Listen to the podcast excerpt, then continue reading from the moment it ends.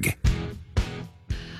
In health news, two new studies say probiotics are mostly useless and might even hurt you. Yeah, but does that also mean that taking them naturally, like through like Greek yogurt and stuff like that, is bad? I don't know. Find out. It said hi unless you eat a lot of Greek yogurt. What's a lot? More than one a day. One what? One container. Gallon. What do you have, a vat? What kind of container? Did you ever think about making your own Greek yogurt? Did you ever think about it? Yes, I have actually. Really? Because I never have. Wow. No. Why? What you can get a yogurt maker. Because they have yogurt makers. Yogurt maker. I already have one. I don't want any of that. I don't care how Greek you make it. Do I need to wrap this up? I mean, I think we all do. All right. Randy Bauman and the DVE Morning Show. It's 2 minutes after 6 at DVE. Here's the Channel 11 Severe Weather Center forecast brought to us by Dormont Appliance. Your Weather Center 11. It's 60 degrees now at DVE. I'm Val Porter. 91 to Manhattan. Italian 1. We just had a plane crash into Alpha 4 of the World Trade Center, transmit a second alarm, and start relocating companies into the area. Battalion 1 is also sending the whole consignment on this box to that area, okay? The World Trade Center, Tower Number 1 is on fire. The whole outside of the building, there was just a huge explosion. Send every available ambulance, everything you got, to the World Trade Center now. Civilian reports from up here, a plane just crashed into the World Trade Center, for your information. It appears an airplane crashed into the World Trade Center. I'm trapped here because from the previous collapse, I need some exit out, okay? Are you? Yeah, I'm going to need a couple of guys here to lift this beam up, okay? So we can get out of here. You have help on the way. Do you receive that? There is help on the way. Oh, even after all these years, those sounds chilling. The anniversary of the 9/11 attacks today. People who were killed during the 9/11 terror attacks will be honored at Ground Zero this morning. A commemoration ceremony is being held beginning at 8:30 Eastern Time. The names of the nearly 3,000 people who died will be read aloud. Family and friends will be in attendance to remember loved ones. New York Governor Andrew Cuomo and Mayor Bill de Blasio are scheduled to appear at that ceremony. Here's then President George Bush on hearing about that first plane hitting the World Trade Center. I had been notified that a plane had hit the World Trade Center. At first I thought it was a light aircraft. And my reaction was, man, either the weather was bad or something extraordinary happened to the pilot.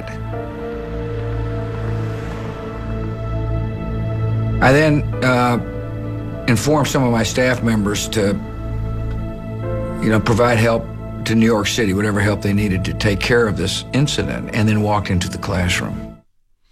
Here is the president speaking about finding out that it was something much different. My first reaction was anger. Who the hell would do that to America?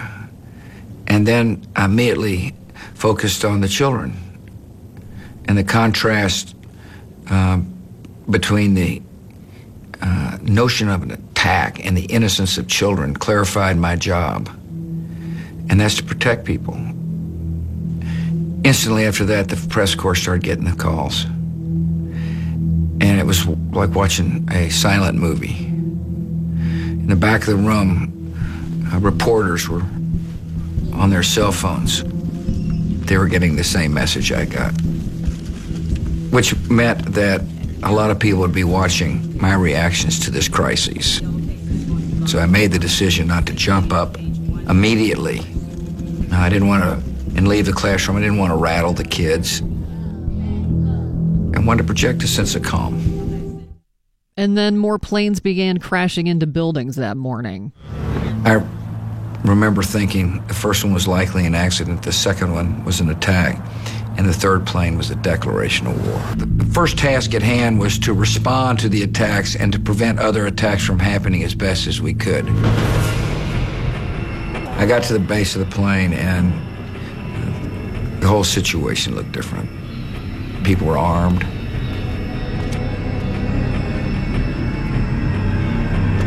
stewardesses at the top of the stairs were sad and concerned and frightened. I remember giving them a big hug and saying, everything will be all right. And I said, let's go to Washington. I wanted to be in Washington, D.C. as the commander-in-chief at a time of war. And I needed to be, in the Capitol, making the decisions necessary to protect the homeland and recover from the initial attacks. We will continue to remember this anniversary throughout the rest of the morning. Hurricane Florence is taking aim at the Carolina coast. The Category 4 storm is heading directly for North Carolina and could make landfall on Thursday. President Trump has declared a state of emergency for both North and South Carolina. The governors of those states, as well as Virginia, have started issuing evacuation orders to get people away from the coastline. Over 1 million people in that area are being told to move inland. The National Hurricane Center will likely start issuing hurricane and storm surge watch advisories today. Forecasters are worried that once Florence makes landfall, it will stall out, dumping rain across the area, which is what Harvey did in Texas. This could bring huge flooding issues inland. Meantime, the Navy sending ships from its naval station Norfolk out to sea to weather the storm. The ships are being sent to areas of the Atlantic where they can best ride it out. Yeah, I saw our old producer Slack tweeting out some stuff from down there. They're prepared. It looks like everything is shut down. Yeah, I know people in Hilton Head who have been told get out. So the Duquesne Incline is closing for 3 days for maintenance. Crews are expected to reopen the Pittsburgh Icon on Friday. Port Authority will be operating a shuttle bus while the work is being completed. Yesterday was Suicide Prevention Day. 1 in 10 U.S. college students have attempted suicide, a new study finds, and at least 1 in 5 have thought about it. The Brigham and Women's Hospital report looked at thousands of students at colleges across the nation back in 2015. A quarter of students said they had been diagnosed with a mental health issue over the previous year, and nearly 3/4 said they had experienced some type of stressful event over the same period, be it financial, social, or academic. Sexual minorities showed greater rates of self-harm. Asian students had higher rates of suicidal behavior, but fewer diagnosed mental health issues than white students, while black students had lower rates across the board. Well, forget walking desks and ping pong tables. What employees want most in their office environment is natural light and a window. There it is. A new survey found that for a majority of workers, those two things were the most important perks of a workplace atmosphere, beating out on-site cafeterias, fitness centers, and even on-site childcare. The survey also found the absence of natural light and views of the outdoors negatively affected employees. Over 1/3 said they don't get enough natural light in their workspace. 47% of respondents said they feel tired because they don't get any natural light. And 43% said not being able to see the outside world makes them gloomy. Yeah. Which, if it's gloomy outside, I don't know what that does for you, but... I always wonder about dogs, too, how important it is for dogs not to just to be outside, but to be in a place where they can see the outside, where they have windows and access to direct sunlight. Yeah. It's probably pivotal. Yeah, probably. Like when you leave your dog in a kennel that's like all concrete. Yeah. Mm-hmm. It's probably better if they're in a place that has like lots of views. A nice big yard that they can all be let out. Certainly in. That. But I mean, like I'm talking about just when they're inside, being able to see outside. I bet dogs feel like they're in jail, too. Probably. We'll never know. You know, like how I equated like employees to dogs right away. The treatment of dogs and the American workforce. Can we at least get those dogs a ping pong table? Right. They love a cafeteria. Billy Idol's 1980s remix collection, Vital Idol, is set to be reissued on CD and digital. Idol's Revitalized will arrive September 28th. A 2-LP 180-gram vinyl will follow November 16th. Both versions feature 11 new remixes of his biggest hits, including White Wedding, Eyes Without a Face, Rebel Yell, Flesh for Fantasy, Money Money, among others. Olivia Newton-John is fighting cancer for a third time. The 69-year-old actress and singer told an Australian show on Sunday there's a tumor at the base of her spine. but she is undergoing treatment and is determined to survive. She first battled breast cancer in 1992 and then again in 2013. Cloudy, 70 for the high today. It's 60 at DVE. It is the DVE Morning Show. All right, talking NFL with our weekly Zebra Talk with Gene Steratore, former NFL referee, who was featured on the broadcast. Yeah, he was. Sunday, and of course, a couple of things to ask him about that Steelers-Browns game and other games around the league. Also, Cam Hayward with his weekly segment, Carry On Our Hayward Son, 8:45, and Billy Gardell coming up at 9 o'clock today as well. Reminding you, Steelers-Chiefs this Sunday, the home opener for the Steelers. Well, I hope the weather has already moved past us at that point. Yeah, me too. But you can hear all of that action starting at 9 a.m. We get the pregame going 4 hours before kickoff, a 1 o'clock kickoff here on your radio home of the Steelers, 102.5 DVE. Also, we'll tell you about the latest in the trends of recognizing turnovers in college football, a coach who rewards his players for pancake blocks with syrup. There's some users in the news action, the return of the Pittsburgh Kings today, the Pittsburgh Water Park Kings. And Mike Pursuta with your sports each and every hour. The Allman Brothers get us going. It's the DVE Morning Show. It is the DVE Morning Show. The Clarks at the very poignant Hey You there on 9/11. We remember those we lost, all the heroes. Val always does a great job of really putting us right back in that place in that day. It was, for our generation, the where were you when Kennedy was shot moment. Oh, yeah. And then some. And I looked at some of the major news websites this morning, and I think because, like you said, we lived through it, I'm like, how is this not the big headline on every news site today? Yeah. It is kind of crazy that it has been muted to the extent that it has, but in a way, I see that as a good thing. But I was talking to Bill about it last night, and everybody has, I think, this compulsion to tell the story of where they were, even when they were nowhere near New York. You know, like, it's just for some reason cathartic for people to be like, I was in my car, or I was making breakfast. National tragedy. Yeah, and people really like to tell you what they were doing when they found out about it. And it was a Tuesday morning. Yeah. It's tough, man. It's tough to. I mean, it's a feeling that if you were old enough to remember, which is hard to even say, yeah, old enough to remember, but if you were... No, but that's real. 17 years ago, if you were old enough to remember what it was like, it was a college feeling like we had been coddled for a long, long time and never even considered that we'd have to contend with something that big. And when it was presented, it was so unthinkable, and still is to this day. And I think that was the tough thing about it, that it was nothing was ever going to be the same ever again, and it hasn't been. No. I don't know why. I don't know if I do this every year. I don't remember doing it in the past, but when I was getting ready for work this morning, I thought, wow, right about the same time those people who were on those planes were probably getting ready to, were at home showering, getting dressed, packing, whatever. Right. Going through those same motions. I remember just like an overwhelming sense of fear. That was the first time that I ever felt like I didn't know what was going to happen next. And I had never felt that before. I was a college kid, and I was like, everything was just fun. And then all of a sudden it was like, oh my God, what's going to happen? Like, what? Are there other planes out there? You know, just the confusion of the day. My neighbors had a little boy, and every time, for I don't know how long, every time he saw a plane in the sky, he got scared. Well, today we'll do our best to toe the line between remembering 9/11 and, giving you a bit of a diversion at the same time. But Mike will have a full sports report when we come back. As I said earlier, Cam Hayward on the show today, 8:45, former NFL referee Gene Steratore, 8:15 with his weekly segment, and the one and only Billy Gardell at 9 o'clock. DVE Sports. Mike Pursuta with your sports right now on the DVE Morning Show. Mike.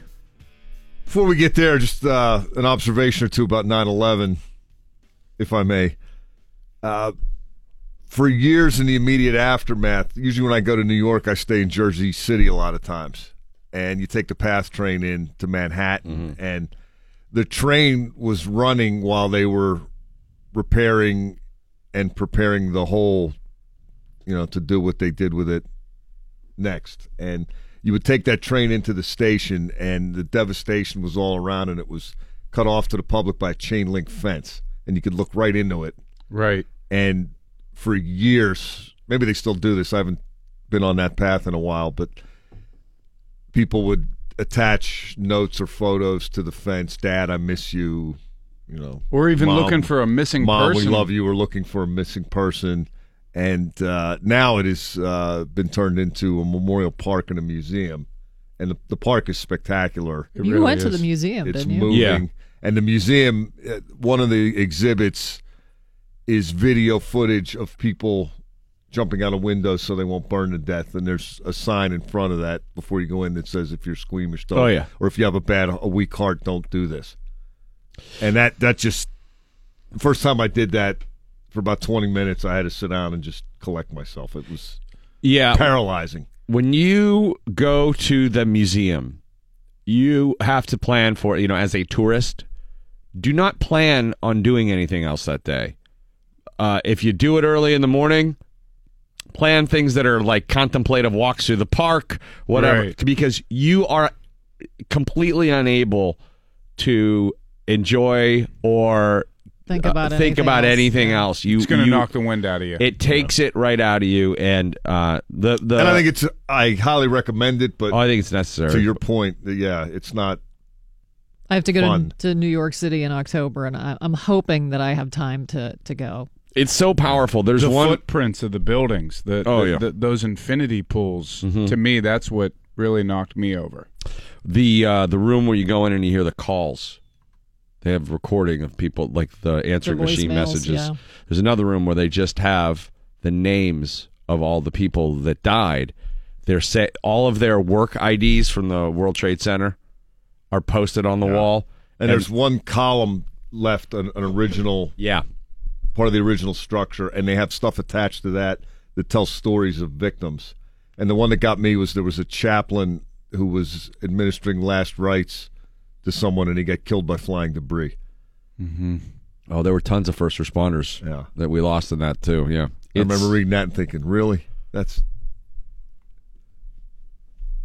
one of the most heartbreaking and fascinating piece of writing I've ever seen about 9/11 is the one in Esquire. It's called "The Falling Man: An Unforgettable Story," and it's about a photographer who took this unbelievable picture of the guy that was upside down, but had this like tranquil look on his face that became an iconic photo from that day, and just trying to find out like who was that guy.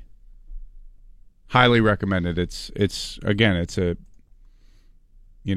an emotional thing to read. And if you're going to do that, and you're going to New York, maybe get online and plan ahead, because it's a lot of people do. Oh that. Yeah, it's packed. So you might want to schedule that and buy your tickets and that kind of stuff in advance. I went right when it first opened. I just happened to be there and was able to go. Is the museum on the same? It's on site. Right behind it. Yeah. Okay. It's in the Freedom Tower. Because when I went, it wasn't even open yet. Like, they were still working on it. Yeah, it's pretty amazing. But like you said, it's not. You're not going to go drink a bunch of beers after that. No. You're not going to go to a ball game and have a blast after that. Hey, let's go to Times Square. I got to go to the M&M store. Well, we do have other stuff to take our minds off of that today. Yeah, but at the same time, we're going to be remembering it. I heard you guys talking about that before the break, so I just wanted to chime in.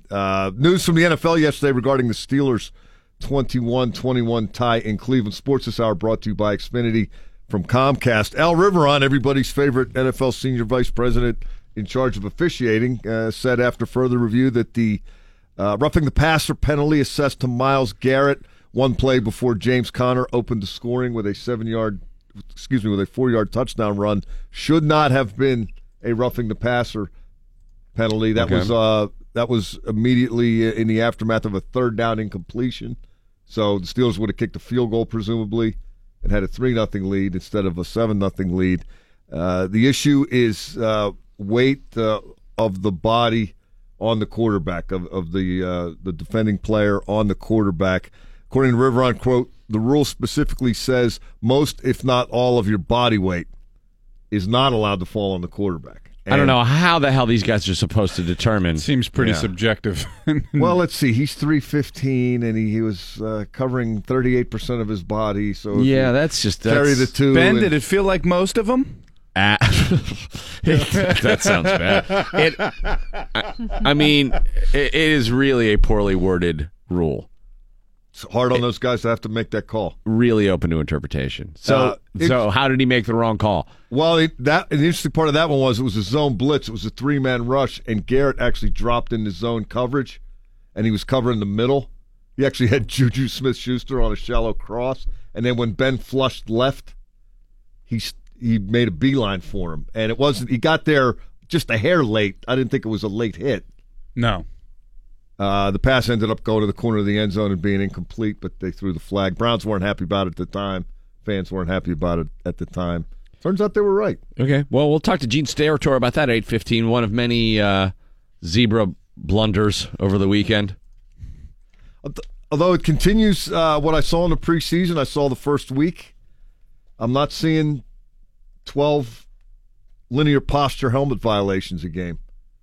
You know, the lowering the head thing. Everybody was going crazy about that when they first announced it, and it has not reinvented the wheel, so to speak, has it? No. Well, no, but are other penalties up? Like, it just seems like, you know, that opening game, it was... There are more, yeah. Flag central. Seems like it's in the neighborhood of the 20s every game.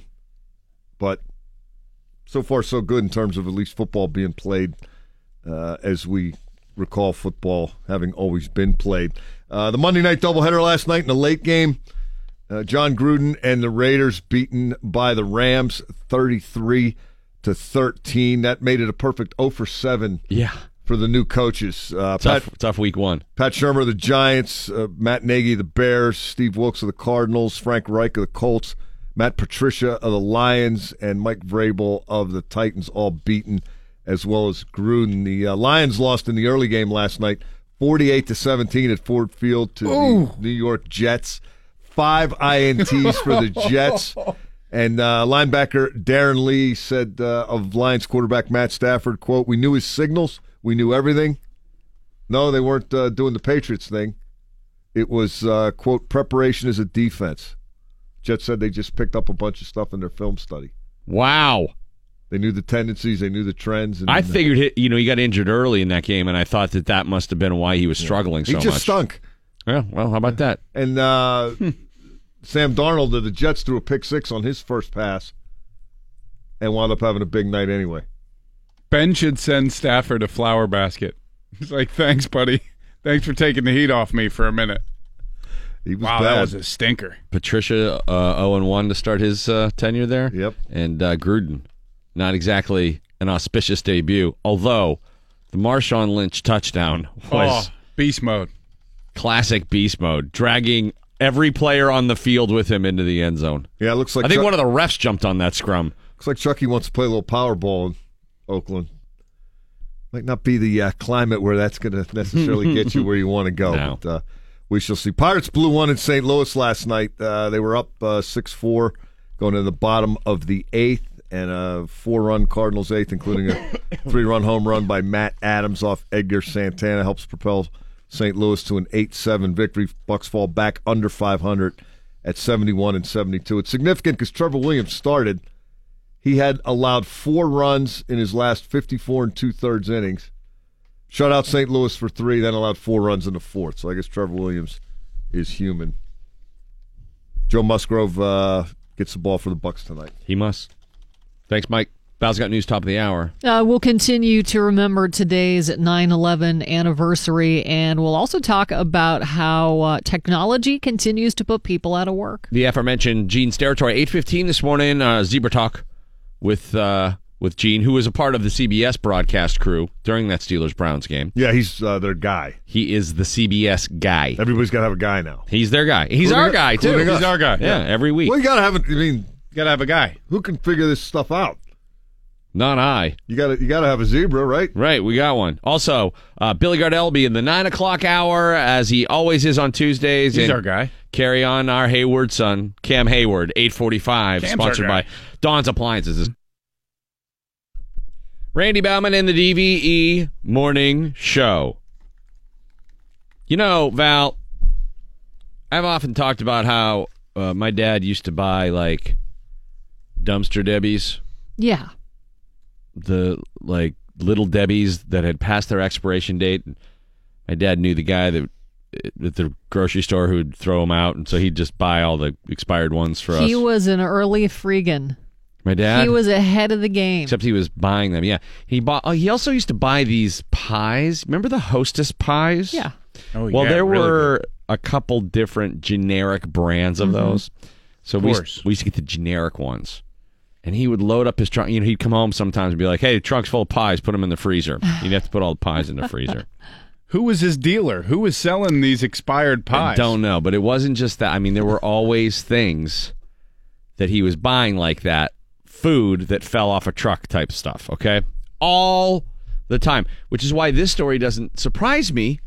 And some people are kind of shocked to learn that there is a food black market out there. In Maine, a guy named Matthew Belleros owned 20% of a company called Sea Salt. And one of the items they sold was lobsters. Well, Matthew was secretly stealing lobsters. He set up a fake client and pretended he was shipping there, but really he was pocketing the lobsters to sell because there's a lobster black market. And this whole story goes on to describe the lobster black market. And it's all that, you know, the author is incredulous. Can't believe there's a lobster black market. Me, I'm like, yeah, what do you need? Would you buy a lobster out of a trunk? My dad never would buy seafood. Probably, because it has a protective shell on it. It's frozen. It's like hard as a rock. How much cheaper can it be? Way cheaper. He embezzled $1.5 million worth of lobsters before the owners caught him. All right, so he probably... He was a part owner, though. 20%. And he was probably selling them for, you know, half that. So he probably made $750,000. See, I'm not smart enough to be a criminal. How did he... If he's selling them for less than what the company sold them for, how was he paying the bills of the fake company? Well, apparently he wasn't. They just default on their bills. Yeah, I don't know how he tried to make up for the lack of revenue for the inventory that was missing. Val, what's wrong with you? You don't have a criminal mind. The point I'm getting to is there is a black market for food, and I have known this for a long time. But my dad wasn't really like, it wasn't like Goodfellas, like, no, go to the next door. No, one more down. No, there's some suits. It wasn't quite like that. There's Little Debbie's in there. There was just always, I don't know. I had every Wednesday night before football games in the fall, I had a betting sheet next to, because we had to make our lunches. So we had to fill out our bets for the week, and you picked three teams. You were raised by Robert De Niro in Casino. And we all were. Telling everybody who to bet on who. That's just how it always was. And like stuff like this, constantly. My dad would be like, I got two turkeys in the freezer. Like, turkeys. You know, the carpet story just had. What the guy had. Somebody traded carpet for turkeys? Dude, my braces were traded for carpet for my braces when I was a kid. Great deal. Except the orthodontist sucked, and he totally screwed up my teeth, and he like moved around. He didn't know what he was doing. He made them crooked instead of straight. Right, yeah, exactly. They were fine. Let me pull these together a little closer. He moved them too close or too fast. Like, they're not supposed to move around your mouth that quickly. It's a slow process. It's supposed to be slow, so he yanked them around too quick, and it blunted all the roots. It like screwed, my God. Yeah, it screwed me up. But you know, when I told my dad that, like, hey, just to let you know, I went to a real dentist and he said that guy stinks, and he's like, well, that's BS. I gave him about 200 yards of carpet, and I'm like, what? Like, yeah, traded it out. That's why this story does not. I'll have him install it crooked. We'll show him. He just used some hardwood laminate on my clear braces. But that story in this one, I'm not surprised by either of these, and I'm shocked that other people are. Yes, there's a black market for food. And in a related story, a woman who worked at Giant Eagle in a nearby town in Ohio, I think is it Boulevard, Ohio? 36-year-old Catherine Brennick worked at a Giant Eagle. She worked in the deli. What do you think the best thing about working in the deli would be? Taking home the ends. Yeah, you get to take home the ends, the butt end. Well, apparently she was doing a little bit more than that. Catherine shaved off a little meat for herself every day. She's skimming off the top. Approximately 3 to 5 slices per day from the Giant Eagle Deli. She mostly went for ham. She was a sucker for the ham. She went ham. But sometimes she'd get salami, too. So somebody tipped off one of the supervisors, and they started watching her. And they came up with this figure. A few slices of lunch meat a day over 5 years. They calculated she'd embezzled $9,200 worth of ham. Wow. Ham embezzling. She's a ham embezzler. So they fired her and reported her to the police. That's such BS. She's a chip off the old ham. She was stealing a sandwich every day, 2 sandwiches. I don't know. There's no way she was be like, selling stop that. Eating the meat. Yes. That's a lot. How long did she do it? 5 years. Stop That's a long skimming time. The ham. What's wrong with you? I mean, don't you assume that everybody skims the ham there? No, I don't. Dude, I'd be a ham skimmer. They'll give you a sample if you ask for one. Then why can't Catherine have one? She's busting her ass at the deli. Because she's having way more than a sample. She's an employee. She knows what it tastes like.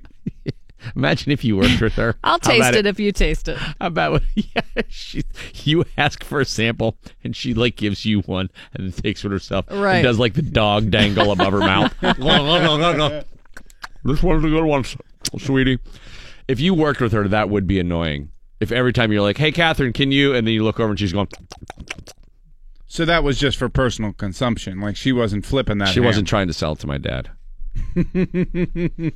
But how much do you have today? I just have a pinch of ham. That's all I have. I wouldn't be surprised if one of those days when I was a kid, my dad came home and said, there's a trunk full of ham. Put it in the fridge.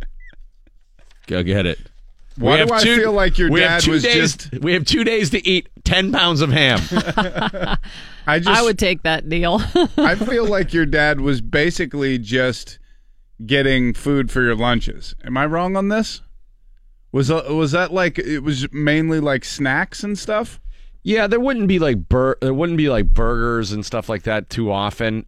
Except when he discovered the Bubba Burger thing. Then Is that the frozen burgers? Yeah. I just had those. They're good. I've never had them. They are. My in-laws gave us some because, you know, we're living in a camper. Yeah. But down by the river? Right. They are good. Yeah. No, those are good. But there were certain foods. And, yeah, it was mostly like the lunches. He just wanted to take care of the lunches. Snack cakes. That was his one thing. It's like dinner, it was FFY, fend for yourself, always. Like literally would say it on the fridge, FFY. Every night? Just about. I mean, like, wow. There was like... Did your older siblings cook ever? No, they were gone. Oh, okay. There was a sign on all your doors, put yourselves to bed. Read yourself a bedtime story. Well, he'd work till 7 o'clock and then go get a beer with his brothers. And, you know, then by the time he got home, you know, we'd already eaten. In bed. Well, we weren't in bed. But we were raising hell probably. But he was like, there's Denny Moore and there's Tony's Pizzas. Denny Moore stew. Hell yeah. And it raised us. And don't think he didn't get a few of those pizzas, too. You know those Totino's? You know, the not like when they got further down the line near the generic ones? We had a bunch of those, too. Is that the kind that they chopped the pepperoni up in little squares? Yes. Oh, that wasn't too bad. Diced Tony's pepperoni. Still the best frozen. Yeah, Tony's was like a gourmet pizza back then. That was like, well the real gourmet better than this. Is the Stouffer's French bread. Yeah, that's real gourmet. That is special stuff right pizza. There. So if I was going to steal anything from a company... It would be Stouffer's. Stouffer's French bread. That's why I can't work at Giant Eagle. I would steal ham all the time if I was in the deli. I would be the hammiest stealing employee they had. Hammy! Randy gets that reference. On the way for Hammy you. Amy Bauman and the DVE Morning Show. Gene Steratore will be on. Was that a Laverne and Shirley reference? No, Pee Wee Herman. Oh, that's right. Pee Wee Herman Show. All right, okay. Hammy lived next door. I forgot about that. Cam Hayward will be on the show a little bit later on this morning. Ham Hayward. It's Ham Hayward. Ham Tuesday. It's an all ham. Billy Gardell. What kind of ham do you go for if you go to the deli? Are you a ham guy? Ham? Yeah, sure. Chipped ham? Do you? No. Yeah, but you got. I don't know. I don't. I like my ham chipped. Ham that much? No. No. I usually just honey baked. Yeah, I like a maple. I'll go for the maple ham. Wonderful. A Black Forest ham? That's the one. That's the jam. What is that? What is the flavor of that? It comes from the Black Forest. The pigs eat in the Black Forest. Dude, how much would Debbie steal from Giant Eagle? Are you kidding me? So much. We made you this meat. All right, all of that coming up for you here. Plus, you can't take that ham with you, lady. On the Pittsburgh Water Park Kings coming up for you, DV. Kaz Aldrin. Kaz Aldrin. Kazi Zeller. Kaz Lightyear. What? Wait, the ham loaf never had. You never had ham loaf? No. I will make you some ham loaf. What about the onion loaves that they used to sell at Damon's? Onion loaf. That's bread. Can we get the onion loaf? Look at this picture of all of them. I'll have some of that. And the poppers. Dude, looks like bad skin. Olive loaf looks like... Olive loaf. Oh, that just looks like something... You got to go to the dermatologist. Yeah, that looks like something they go, well, we took it off, but you're going to have to come back in 5 weeks. Use this cream until we see you again. It looks like the sidewalk on Carson Street after a Saturday night. Randy Bauman and the DVE Morning Show. Billy Gardell will be on the show later this morning, and we also have Cam Hayward coming on at 8:45. Gene Steratore, former NFL referee, 8:15 this morning. Mike will have your sports, and Val with news at the top of every hour this morning. And today, of course, a special day of remembrance. Here is the Channel 11 Severe Weather Center forecast brought to us by Bridgeville Appliance. Weather Center 11. It's 60 degrees now at DVE. Let's witness an airplane clash into the World Trade Center. Say what? The plane has just crashed into the World Trade Center. Uh-oh. Explosion in number 2 World Trade Center on the upper floors. Number 2 World Trade Center, explosion on the upper floors. Just witnessed an airplane crash into the World Trade Center. We were being told a second plane crashed into the building on the opposite end. That's not an accident, that's on purpose. Hey, we're trying to recoup. We lost all units here in this area. All units are deadlocked. All the equipment is destroyed. I have several injured members of the service. And I'll get back to you. There's been a second explosion in building number 2. Unknown if it's an explosion or if it's an aircraft that actually hit the building. That actually hit the building. Now, I don't care how far we get out from that day. That audio is still chilling. 17 years ago today, terrorists hijacked 4 U.S. jetliners and crashed them, killing nearly 3,000 people and shaking the entire nation. 2 of the aircraft hit the World Trade Center's twin towers in New York City, causing them to burn and collapse. Another jet slammed into the Pentagon, the 4th United Airlines Flight 93, en route from Newark to San Francisco, carrying 38 passengers and 7 crew. That literally and figuratively hit close to home, crashing in a field in Shanksville after passengers struggled with armed hijackers to regain control of that aircraft. Then at 9:50 a.m., the 110-story South Tower of the World Trade Center collapsed. Less than 40 minutes later, the Trade Center's North Tower crumbled onto itself. And for the next few months, the dead would be counted in 2 states as well as the D.C. area. Nearly 3,000 would die, including passengers and crew on all 4 hijacked airliners. Dozens of New York City police officers and rescue workers would perish, but the largest single death toll was felt by the New York City Fire Department, losing 343 members of that department.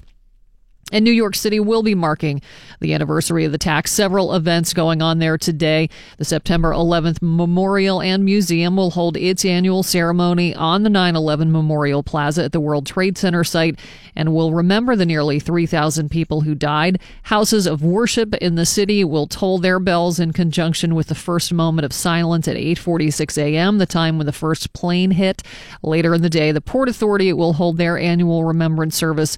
That'll be at 2 p.m. today to remember the 84 employees who died. And President Bush spoke on that day to the nation. He spoke that evening. Make no mistake, the United States will hunt down and punish those responsible for these cowardly acts. Officials think a landslide could be to blame for a pipeline explosion in Center Township, Beaver County, that leveled a home and displaced more than 30 people. It happened yesterday morning along Ivy Lane and Pine Street. Officials say there are no injuries and evacuees were eventually able to return home. A new study says millions of older Americans are getting addicted to anti-anxiety drugs prescribed for depression, anxiety, and sleep problems. Researchers at the University of Michigan found one in four older adults who are prescribed drugs like Xanax and Valium never stop taking them. About 9% of the nearly 50 million Americans aged 65 or older get prescriptions for this class of drugs. That's more than any other age group. Researchers say white patients 4 times more likely than other racial groups to become addicted to the drugs that are recommended for short-term treatment. I talked to a lot of people who take Ativan to go to sleep, and I'm like, I don't think you should be taking Ativan every day to go to sleep. Yeah, I don't think it's intended for that purpose. A lot. No. I think that doctors just prescribe stuff now because they feel like, oh, well, this is going to make my patient happy, and they'll go away, and they'll stay with me and whatever. How much time a day do you spend being bored? None. Not a lot. That's what I thought, but the average person, according to this study, spends 2 hours a day feeling bored. That's 5 years out of your life. God, when I don't have anything to do, it's like, oh, man, I get to be bored? Yeah. This is wonderful. I get like to a Saturday afternoon when you get to just be mindless. Yeah. Yeah, that's awesome. According to those surveyed, boredom peaks about 1:10 p.m. on an average day. 23% say they're most likely to be bored at work. Well, I could see that. I mean, a lot of people have boring, jobs. Maybe not their life's work, but just something they're doing at the moment. It's just mindless. Yeah. 33% said boredom hits as soon as they get home. 25% believe life is more boring now than when they were young. 53% are afraid life is just passing them by, which I don't know if that's boredom necessarily, but 60% dread wish they use their free time in a more fulfilling way. 47% said they often feel like they've wasted their weekends by not doing anything special. I mean, I've said this 1,000 times on this show, but my kids have an inability to be bored, and it really upsets me. I'm like, every single hour of your day is not meant for some sort of entertainment. Sometimes you're just sitting in a silent room and being quiet by yourself. Right. I'm not your booker. I mean, I've got something coming up in the afternoon, and that's all I can tell you. Do you remember going out by yourself with no friends were around, and you'd get on your bike and just go do stuff? Yep. Yes. Do kids still do that? Yeah. I mean, we got our playhouse from our old house in Greenfield brought out to the new house.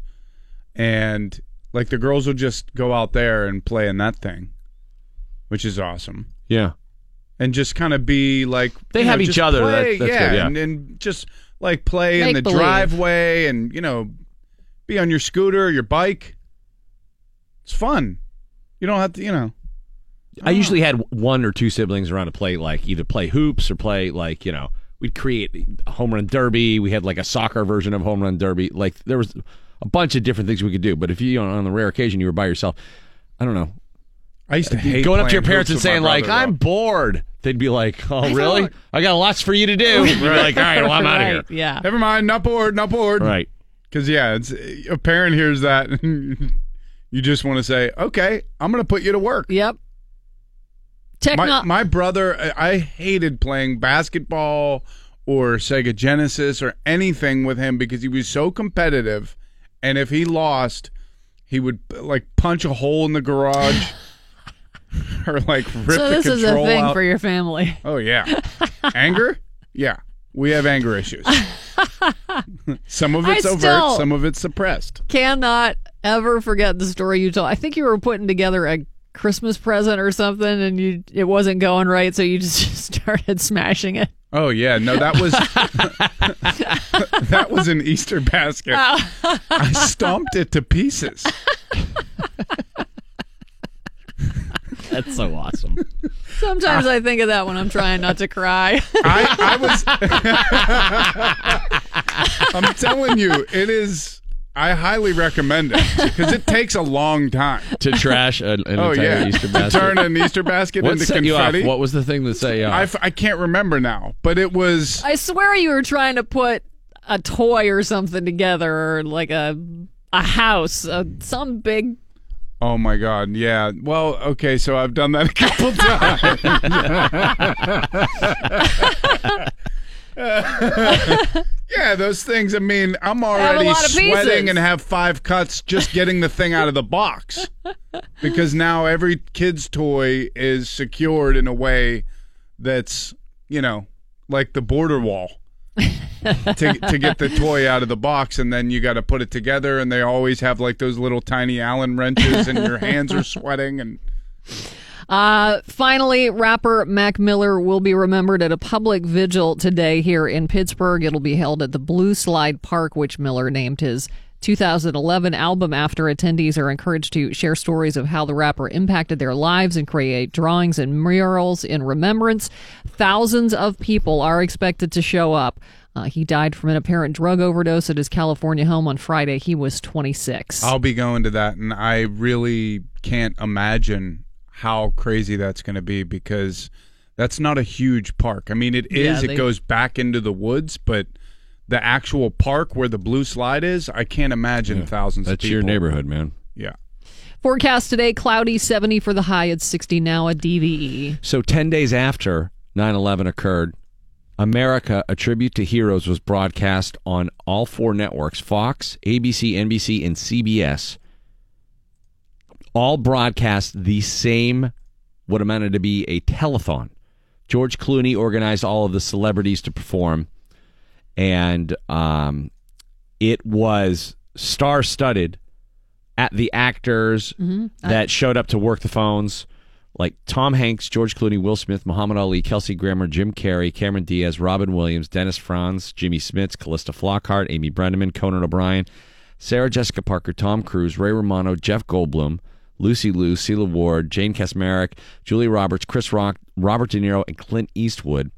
And the musical performers, Willie Nelson, accompanied by the entire Los Angeles-based ensemble, doing America the Beautiful. Celine Dion did God Bless America. Paul Simon did Bridge Over Troubled Waters.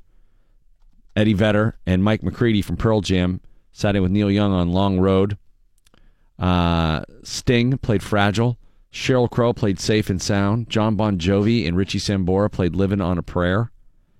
Mariah Carey sang Hero.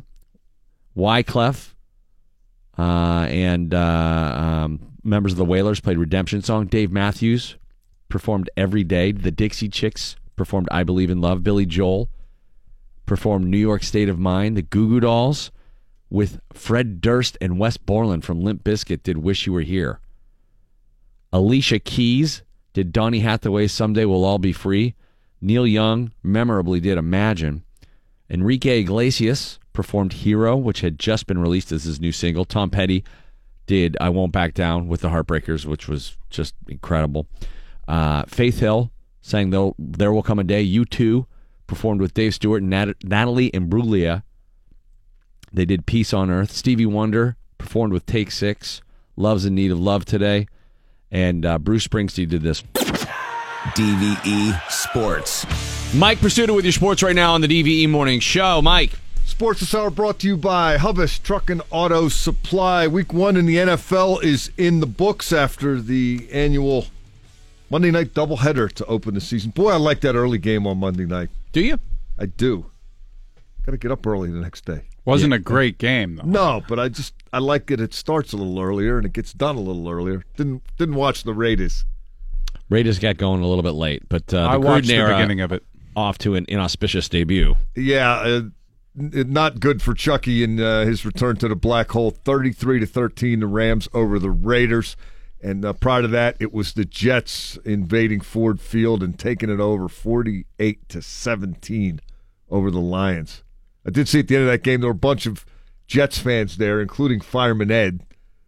I thought he retired. Their unofficial fan mascot guy. And all the Lions fans had left by the fourth quarter, so all the Jets fans went down behind the Jets bench, and they were doing the Jets thing incessantly.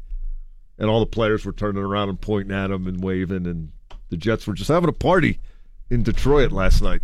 I wonder if the team flies Fireman Ed there. I would doubt that. I wonder if ABC does. Takes his, or ESPN. A fire truck there, right? He's just got nothing better to do. I don't know. Didn't we learn? I swear he retired, like, from being that fan. Because didn't we find out, like, some not-so-great details about that dude at one point? There was some type of controversial revelation. I can't remember the specifics. It's like everything. Apparently he's back because he had the hat on and, you know. He was doing the. He's like, wow, we're celebrating all kinds of other despicable characters. Why can't I come back? Yeah. Is it him or is it his brother? Is this like a Gallagher 2 situation where he just gave the hat to his brother? No, it looked like him from what I remember. Not that I've studied Fireman Ed over the years, but he's hard to avoid. Jets said that they had Matt Stafford signals, and they said they had them because of their incredibly thorough video review prior to the game. They were getting the tendencies and trends and all the particulars down watching the film. In 2012, Fireman Ed left the game before halftime of the butt fumble game, stating he would never cheer at Jet games as Fireman Ed again, and then he came back in 2015. How did we survive? He didn't miss much. No, did he feel responsible for the butt fumble? I don't. I think he was just fed up. He was just fed up with them pretty much being crappy since Joe Namath left. But they got a new guy, Sam Darnold of USC.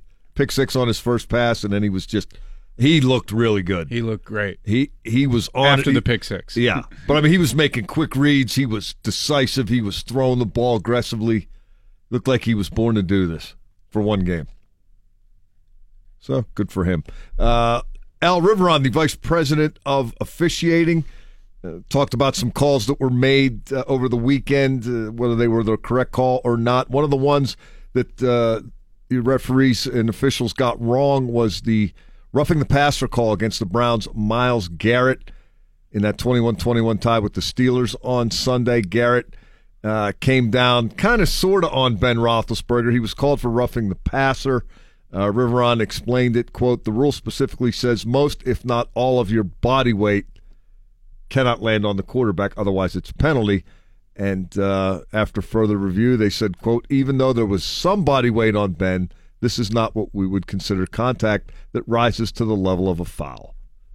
So Myles Garrett had an even better game than we already thought he had. Right. He did. Although he was the guy who got the illegal block penalty on the Joe Schobert catch the fumble out of the air and run it back inside the 10-yard line. That's right. And the Browns would push Pouncey from the back. The Browns would have been a whole lot closer for that would be game-winning field goal that they ended up having blocked by T.J. Watt. So you win some, you lose some if you're Myles Garrett. But he's a monster player.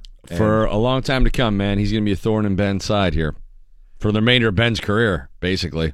Oh, no question. Yeah. Ben's going to have to play a long time to outlast him. Another interesting element of that 21-21 tie was Tyrod Taylor's ability to periodically escape the pocket and hurt the Steelers with his legs, which most people figured that's something he could do coming in.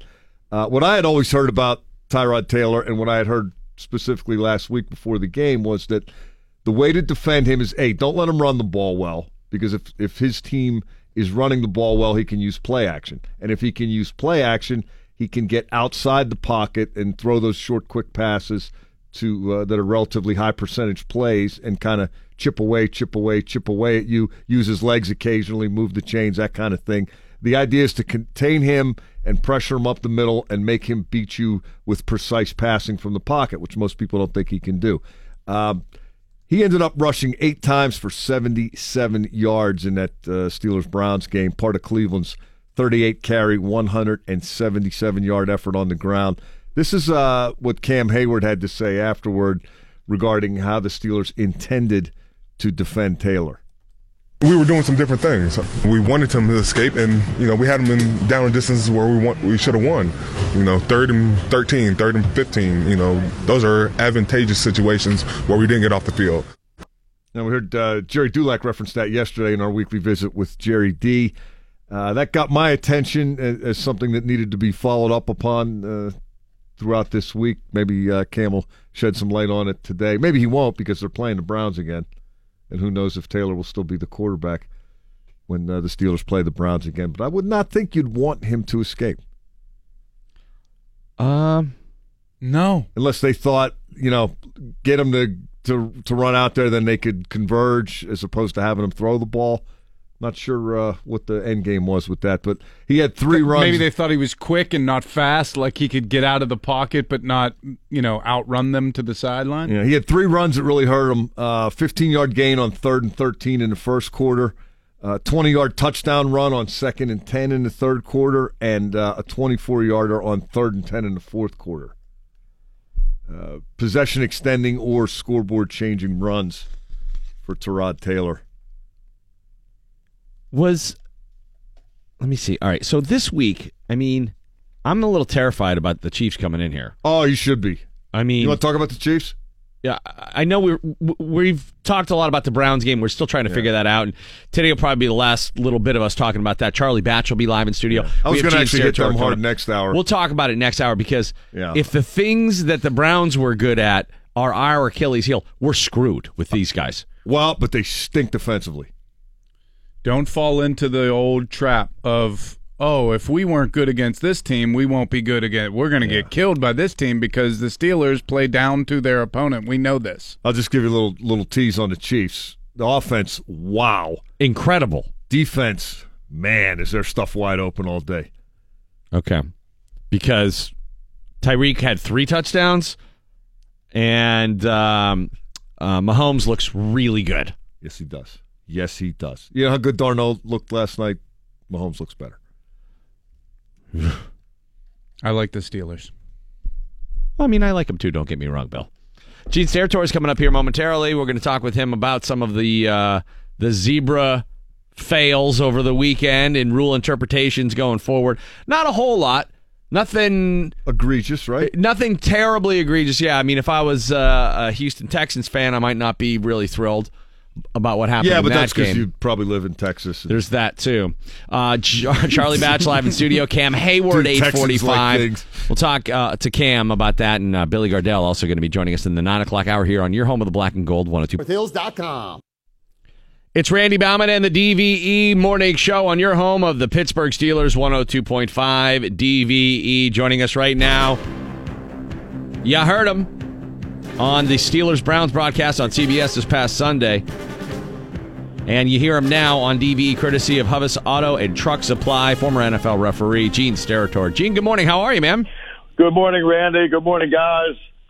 My first question for you is, how did the Stripes screw the Steelers out of that punt that clearly hit one of the Browns and would have iced the game for us? Wait a minute, guys. 6 turnovers, 150 yards of penalties. And none of it would have mattered. None of it would have mattered. It's all about the fun. I love it.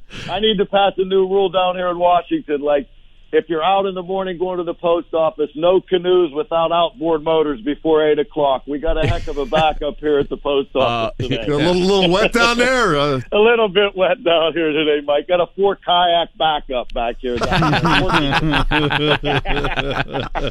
Well, in all seriousness, take me through that. How it seemed to us clearly on TV that the ball hit a Browns player before Sean Davis recovered it. I love the wording, too. Seemed to us, clearly. It just seemed so obvious. Plus, he flinched a little bit when the ball got near. That's right. And it changed trajectory. And it changed rotation.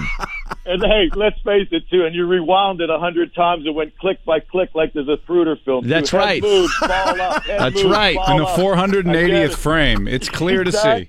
It was so blatantly obvious. His head went back and to the left. Back into the left. The ball was right there. I could see it. I saw it clear as day. I think with those plays, they're really difficult in replay to overturn. And at times, I'll be really frank with you, they're tough on the field. because it is subtle. And if it did happen, it wasn't just overly egregious. The ball didn't change direction, you know, really severely. And I think what happened with that play is as the ball was going end over end back upward toward the head in that reaction, you just have to remember that the rules in replay have to see something completely conclusive to overturn that. And on the field, they did rule that it did not touch him, which is the first element. You know, you always remember when we go to replay, hey, guys, what did they rule on the field? And then we work back from that, right? Mm-hmm. We've got a, you know, the ruling on the field is it didn't touch. Okay, show me something, not just clearly, not just appear. I have to see it. You know, we have to have that shot. So we're not in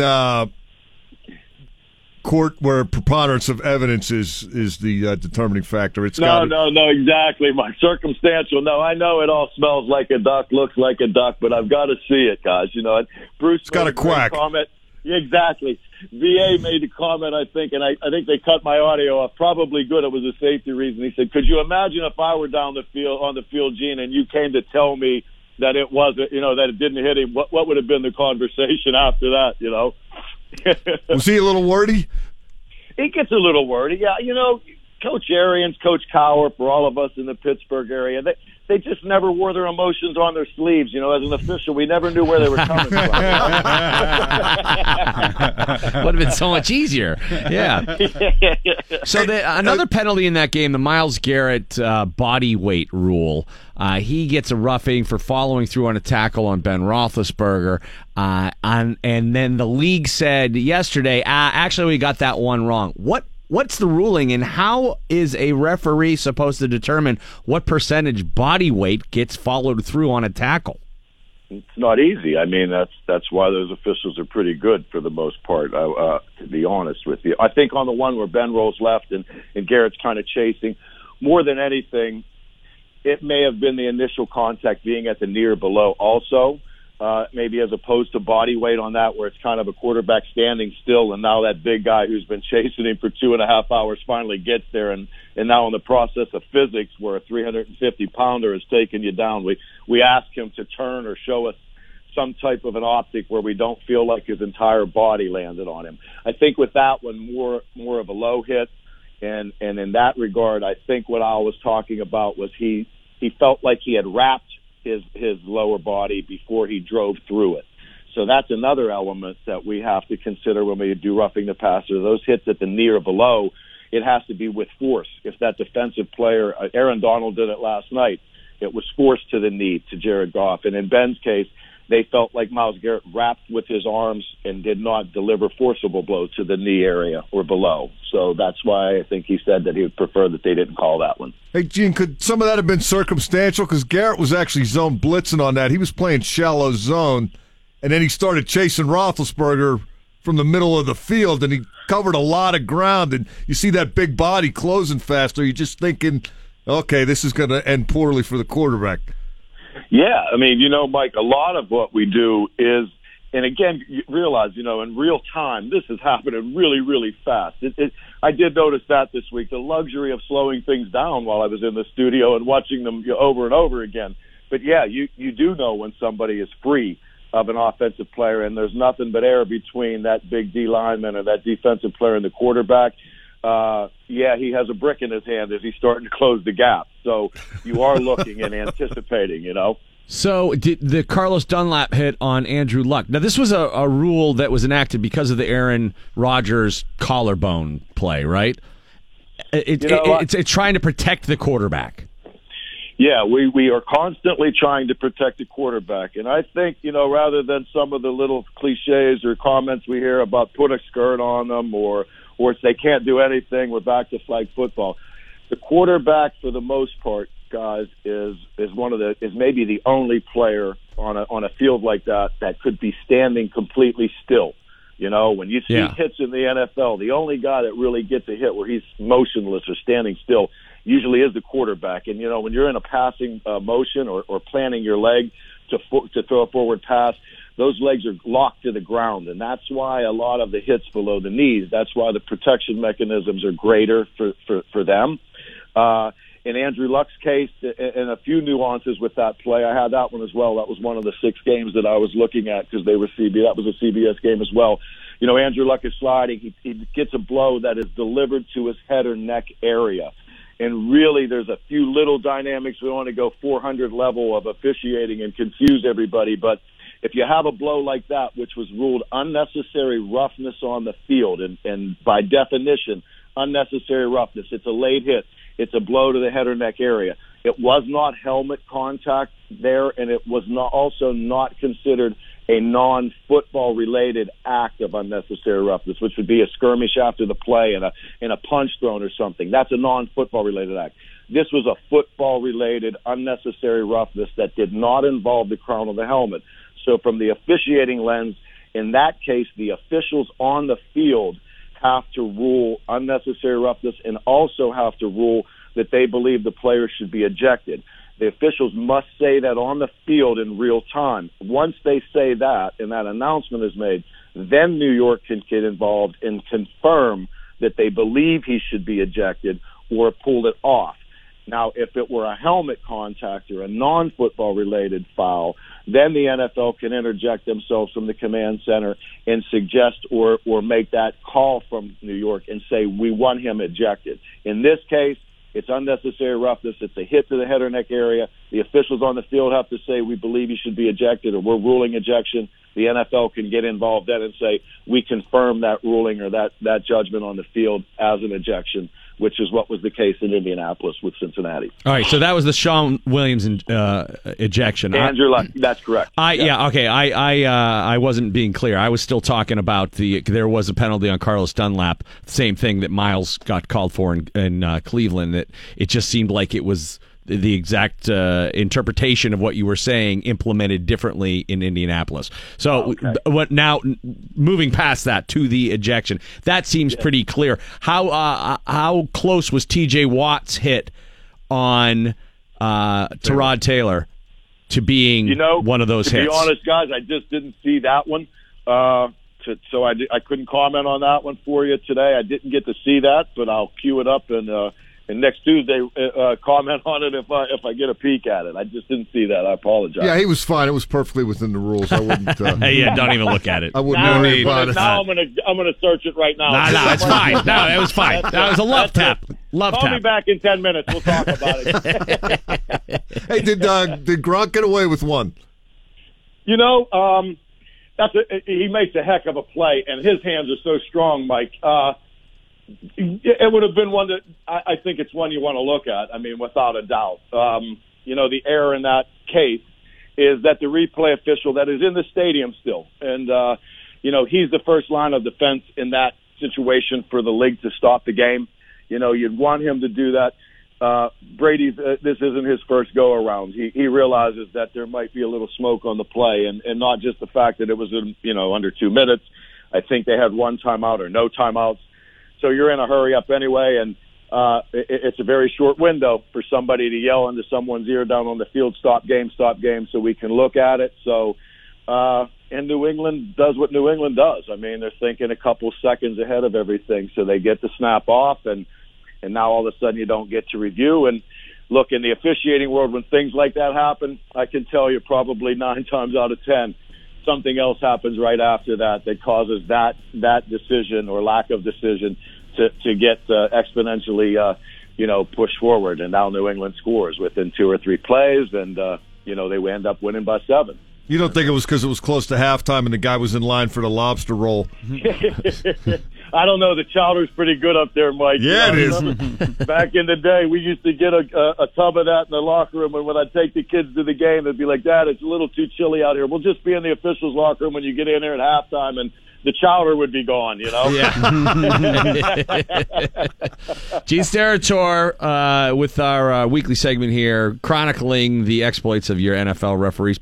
Not a bad first week. Outside for costing the Steelers the game, pretty good week for the NFL refs. It's always a good week when it's not all the headlines, Right. And remember something, guys. We never wake up on Monday morning with a win. Okay, so have some empathy. You know how the locker room say after 3 losses in a row, you know what, all we really need in here, guys, is a W. If we get a W, the locker room lifts up. Remember, the officials never wake up on Monday morning with a W. That's one to grow on. Gene Steratore, thanks so much. Thanks, Gene. Gene brought to you by Hubbs Auto and Truck Supply this morning on DV. My brother, I hated playing basketball or Sega Genesis or anything with him because he was so competitive. And if he lost, he would like punch a hole in the garage or like rip the control out. So this is a thing for your family. Oh, yeah. Anger? Yeah. We have anger issues. Some of it's overt, some of it's suppressed. Cannot ever forget the story you told. I think you were putting together a Christmas present or something, and it wasn't going right, so you just started smashing it. Oh yeah, no, that was that was an Easter basket. Oh. I stomped it to pieces. That's so awesome. Sometimes I think of that when I'm trying not to cry. I was Randy Bauman and the DVE Morning Show. Hey, your Bud Light Game Day Bar of the Week, Tom and Tud's in Aspinwall. 225 Bud Light 20-ounce drafts during all Steeler game. Todd and Tud's in Aspinwall. Never heard of that place. No, me either. I'm betting it's pretty easy to figure out which one's Tud. Mm-hmm. Like, that's obviously Tom, and that's definitely Tud. I'm a Tud guy. Nah, it's probably like a grandmother or something. Like, oh, Tootie. Tud. Tom and Tudes. Tom and Tuds in Aspinwall. 225 Bud Light, 20-ounce drafts during all Steeler games. That's your Bud Light Game Day Bar of the Week. We got Billy Gardell next hour. Cam Hayward coming up at 8:45. Charlie Batch joining us this half hour and the bottom of the hour with Mike Pursuta Sports. But Val, remembering on this day the victims and the first responders of September 11th and the tragedy that occurred.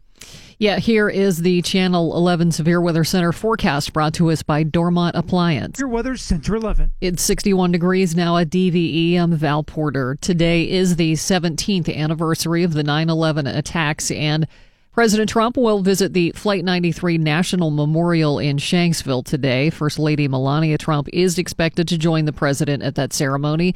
The memorial is a tribute to those who perished when passengers helped stop that hijacked airliner Flight 93 that was thought to be aimed at Washington, D.C., and a large American flag hanging over the side of the Pentagon this morning in remembrance of the attacks. The flag was unfurled on the west side at sunrise to mark the anniversary. There will be private and public ceremonies there this morning. Vice President Mike Pence and Defense Secretary Jim Mattis will deliver remarks honoring those who died when another hijacked airliner crashed right into the Pentagon. And Randy, you mentioned this morning one of the things that you hear when you go to the 9/11 Museum and Memorial is the voicemails that victims left. Elsa, it's Lynn.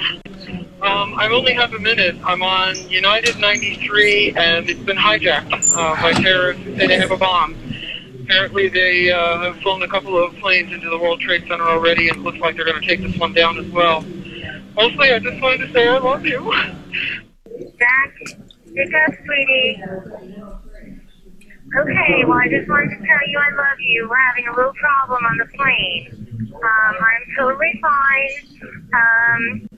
I just love you more than anything. Just know that. And, I'm comfortable and I'm okay for now. Hi, baby. Baby, you have to listen to me carefully. I'm on a plane that's been hijacked. I'm on the plane. I'm calling from the plane. I want to tell you I love you. Please tell my children that I love them very much. And I'm so sorry, babe. I don't know what to say. There's three guys. They've hijacked the plane. I'm trying to be calm. We're turned around. And I've heard that there's planes that's been flown into the World Trade Center. I hope to be able to see your face again, baby. I love you. Bye. Well, see, I just love you. And I just wanted to tell you that. I don't know if I'm going to be able to tell you that again or not. How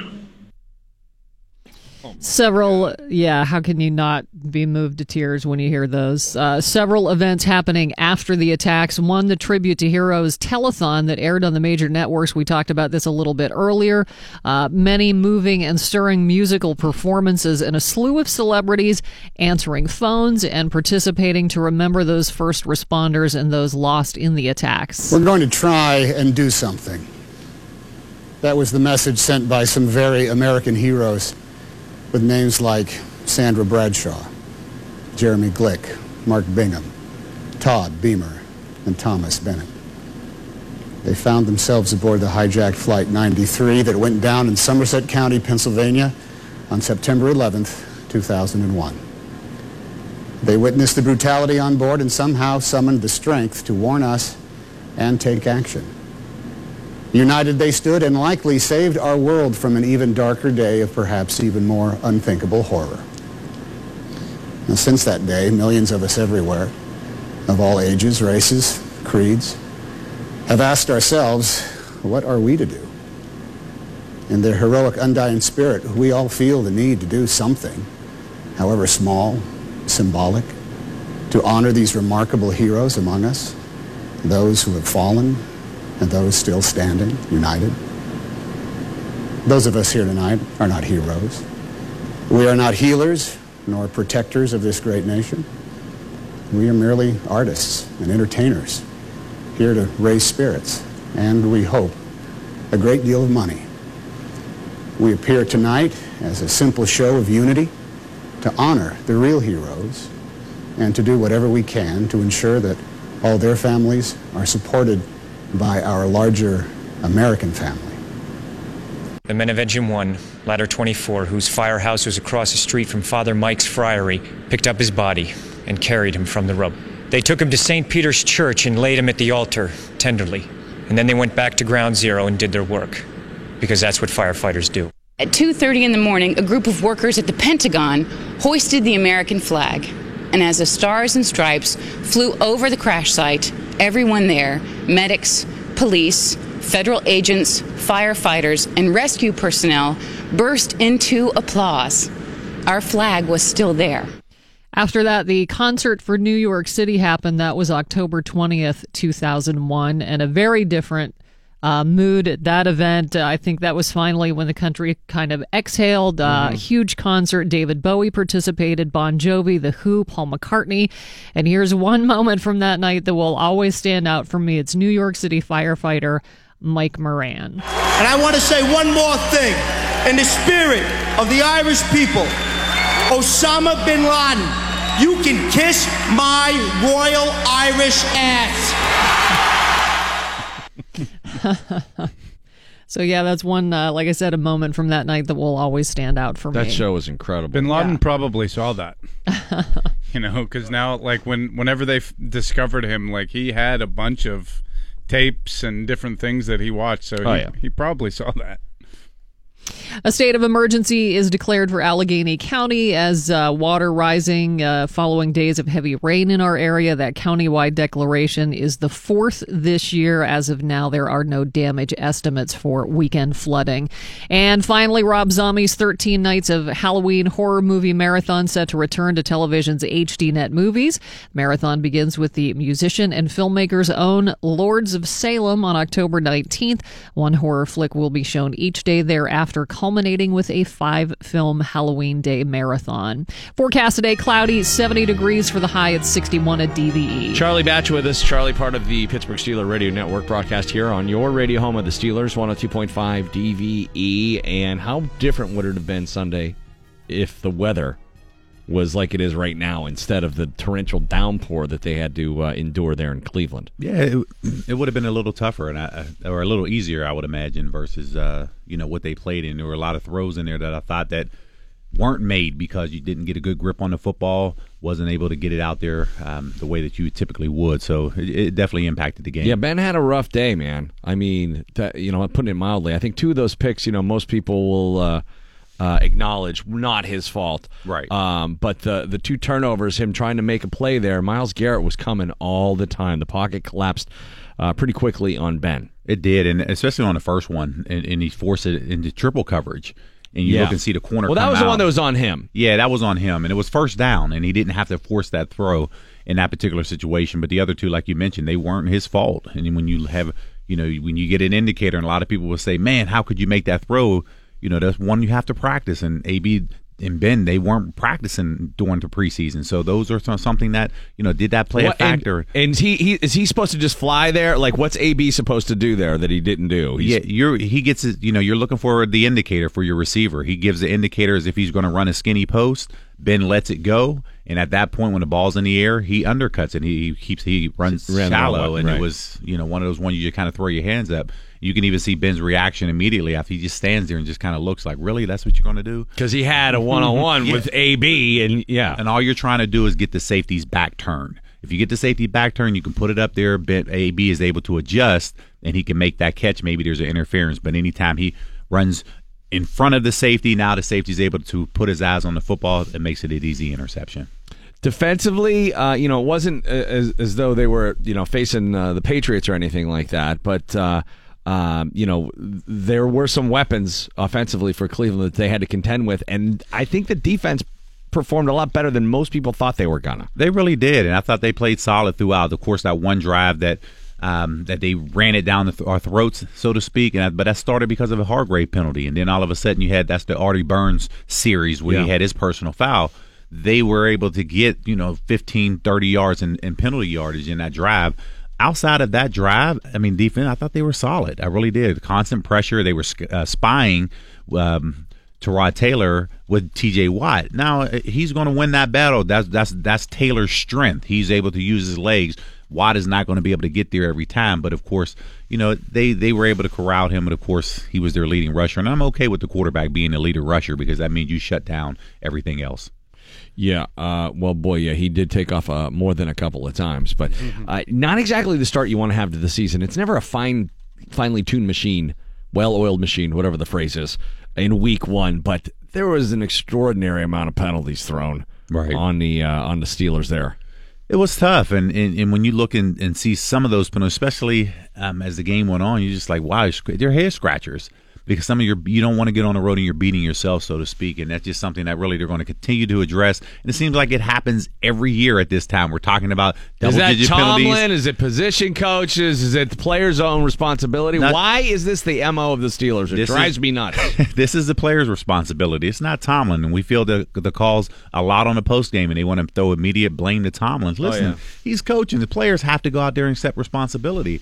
And those are things that whenever you don't play a lot in the preseason, you get to this first couple weeks of the season, now all of a sudden, you start seeing a lot of penalties thrown. And, of course, that can't continue. About week three, you'll probably get those single digits. You're talking 4 or 5 penalties a game. We had Gene Steratore on last hour, and he talked about the punt call that Mike Tomlin challenged as to whether or not it hit Nick Chubb. To me, it looked like it was obvious, and I don't even get it. I don't know how they didn't call it right on the field in the first place. Right, and it happened right in front of the Steelers bench, and that's where you can see everybody's reaction on the Steelers' sideline, especially Tomlin. He's standing right there, and he immediately points in the direction to say it's our ball, and he threw the challenge flag right away. And, of course, I heard Gene on his segment, and nothing was conclusive. The show on video that it was overturned. And it's because they called it.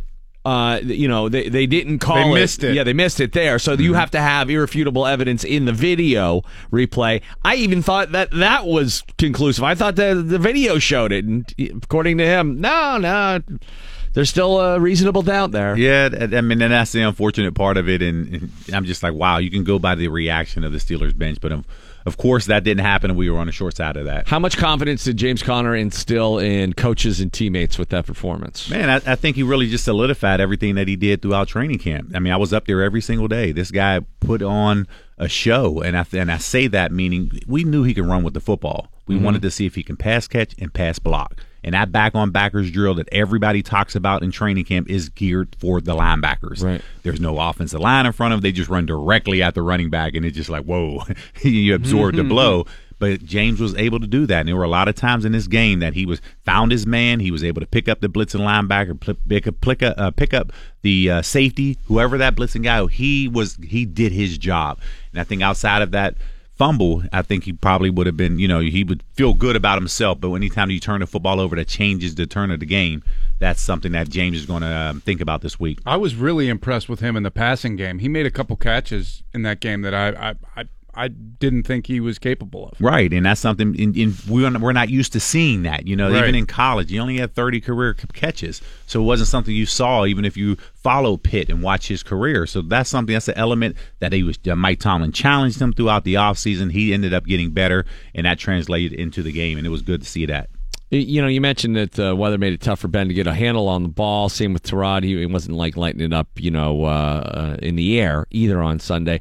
But that didn't stop them from attempting passes, and it seemed like he had a tough time finding A.B. open. What was the problem with A.B.'s struggles early on to get open or at least available for Ben to target? Well, they did a good job of really making double teaming him, and that was something that they really wanted to try to take him out of the game plan. And of course, when you're looking on the other side, you're going to say, okay, we're going to make every other receiver beat you.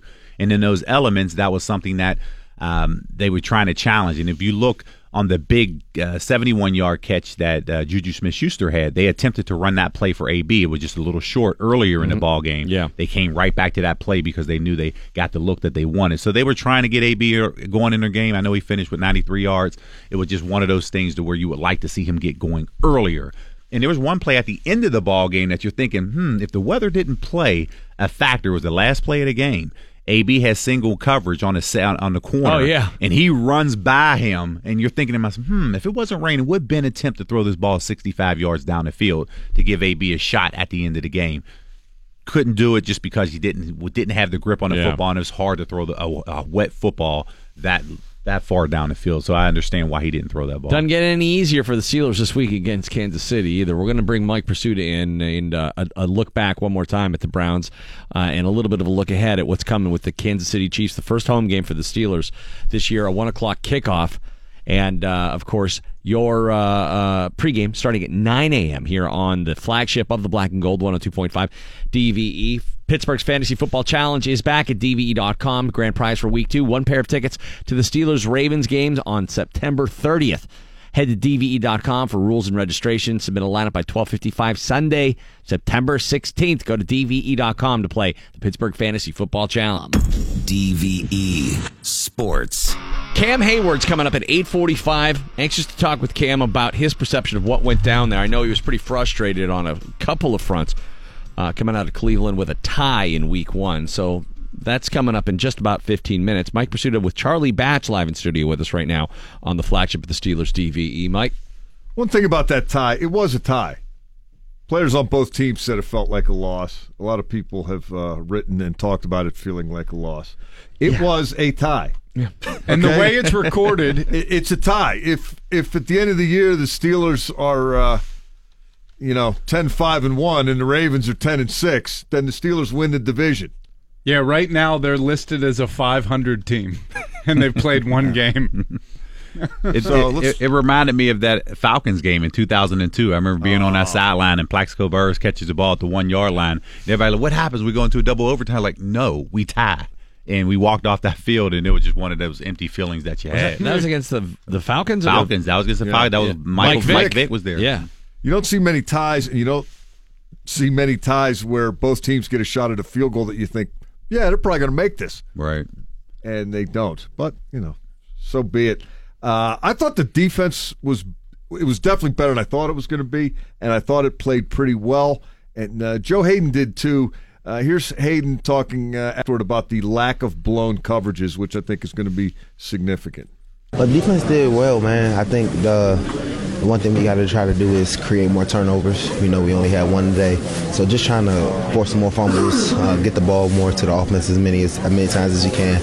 But as an overall defense, I think we did pretty good. Our starting defense, man, we have a very, very solid defense. We're out there communicating. As long as there's no busts, as long as we don't have people running scot-free, man on a man, and make people beat us, you know what I'm saying? I think we're going to be fine. Did you have any of those today? No, it was just them. When they made a play, they made a play. Their guy made it. We were on him, and he made a catch with JG. So just those times where we just want to try to get the ball back. Yeah, I didn't see any either. I haven't watched the game over again yet. But Hayden said, he wanted to look at the film to be sure. He couldn't remember any blown coverages. Artie Burns couldn't. Sean Davis couldn't. Did you see anything where they just, oh, my God, they left that guy wide open? No, I agree. Like they usually do. But I agree with Joe right there. A lot of time they were all playing the exact same defense, and Joe made some heck of a play. Sideline play, the deep one. In the end zone, he was able to break up that touchdown to Josh Gordon, right? Gordon, yeah. Those were plays that, you just like, okay, you kind of hold your head, but anytime that, Joe Hayden's out there, that's what you want to have, but we don't know how he's going to be moving forward, and I think we'll all get that indication from Mike Tomlin in his press conference today. And some of the Browns catches, the Gordon touchdown that tied the game was a making a play. That's a great play. Making a play. Cam Sutton was right in his face. The sideline ball to 81, what's his name, Higgins? Yeah, I know you're talking about that. The play before that. Yep. The cover's there. Guy caught the ball. Browns dropped some, too, particularly Njoku, the tight end. But it was encouraging to me from the standpoint that I've gotten accustomed to seeing that secondary kind of melt down periodically. And, you know, guys running down the field and two guys are looking at each other like, right. Isn't that your guy? I thought that was your guy. That was it. I think you have to credit Tom Bradley, too, new secondary coach. Yeah. You know, he's making those guys more vocal and making sure that they're communicating in the back. And Joe was able to show up today or last week against Cleveland. If they can keep that going, they have a chance. And the pressure was good. The run defense was good, except when it wasn't. That one drive in particular, the Browns hurt the Steelers repeatedly on the run, but thought the tackling was pretty good. Mm-hmm. Not a bad first game for the defense, and better than I was anticipating, quite frankly. And I think for me, the question coming into it was, how was Bostic going to hold up in the middle? And I think him and Vince Williams did a solid job inside containing and doing their job. I'm withholding judgment until this week. Well, you got to see him play a down-the-field passing team. Guess what? You're going to see one. That's withholding judgment. And you're going to see a lot of trickeration from the Chiefs, as you always do with an Andy Reid team. But watching that Kansas City-San Diego game yesterday, I felt the way I'm sure John Landau did, Randy, back in 1974. When he was for the Boston Real Paper, and he was covering a Bonnie Raitt show, and there was another act on stage, Bruce Springsteen and the E Street Band, and John Landau said, I saw rock and roll future, and its name is Bruce Springsteen. I turned that Chiefs Chargers tape on yesterday. I saw the future quarterbacks in the NFL. Its name is Patrick Mahomes. Oh, good. Yeah, he can play. I think Mike owes us 5 push-ups for saying San Diego instead of Los Angeles. I know, right? Yeah. You know who I mean. I'll tell you, this kid, it was not a stunning draft pick, but 10th overall, a lot of people thought that was a little bit high. Right. And they were wondering about this guy because he was coming from the Big 12, you know, the gimmick offense and throw it all over the yard, and you can't trust the stats because they're inflated because that's all they do. And a lot of people knocked him for getting rid of Alex Smith, too. Right. 6'3", 230, rocket arm, mobile. He escapes the pocket and keeps his head up looking downfield. He doesn't escape to run. He escapes to break down the defense and make a play with his arm. He can run when he wants to. He can run the read option. He can run the spread option. He can throw short darts. He can throw touch passes over linebackers right in the hands of his fullback down the sidelines. He's a ball-handling whiz. The arm just jumps off the screen at you. It really does, and I think this is something that really a lot of people were excited about. And any time that you're early in the season right now, there's not a lot of tape on you, so you don't know how to – actually defend a guy like this, so it's going to be interesting to see what Keith Butler comes up with. Dan Fouts said he's got a gun, Mahomes. Ian Eagle, the play-by-play guy in that Los Angeles-Kansas City game, called it a cannon. And Eagle told a story about talking to the Chiefs receivers, and they said the biggest adjustment from Alex Smith is that Mahomes throws the ball way harder. They got to get used to catching lasers instead of Alex Smith kind of – you know, throwing the layups, lobbing it around the way he used to do. One thing that really jumped out at me, Andy Reid loves that trickeration. They ran a read option on the goal line, and they got Mahomes hit by about 5 guys.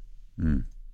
He did the keep, you know, pull it back and keep it. I would not be running this guy into the teeth of the defense at the goal line because they have plenty enough weapons to find another way to score, and I don't want this guy getting hit by 3, 4, 5 guys. And he took a big shot, but you know he's a 22-year-old kid. Maybe they think he's strong enough to take it. The other thing that really hit me between the eyes about that Chargers-Chiefs game was Phillip Rivers threw for 424 yards, and they had about 5 egregious drops on what would have been big plays. He could have thrown for 550 or 600 if his guys could catch. Little bit was inflated at the end because they were behind and they were just throwing. But, man, there were some guys running free in that Kansas City secondary. Eric Berry at safety was out. I don't know if he's going to play this week or not or this Sunday. They called it ankle soreness in last week's game. Only had 1 sack. Justin Houston didn't even notice him. You know, he used to be a terror coming off the edge. Maybe those days have come. No more Tom Bahali. Yeah, it's a this is a defense that I think at home Ben Roethlisberger and company can exploit. But, boy, they're going to have to be on their details against that Kansas City offense. I was trying to think of what you mentioned, Tom Bradley, how well they did in Cleveland. They better do even better this coming Sunday. I recalled the Dave Wanstead interview coming off the field at halftime against West Virginia, and they said, "Coach, what do you got to do to keep up with these Mountaineers?" And he said, "Run faster." And he wasn't trying to be funny. I mean, right. Tyreek Hill is blazing. An explosion. He had a 91-yard punt return for a touchdown and a 58-yard TD on a slant. He ran about 47 of the 58 yards on that play after catching the ball. He has 13 career 50-plus yard TDs. This is his third season. He's got 13. 6 receptions, 4 punt returns, 2 rushes, and a kickoff return. He's ridiculous. Mm-hmm. You take the wrong angle or you miss the tackle, you're done. It's over.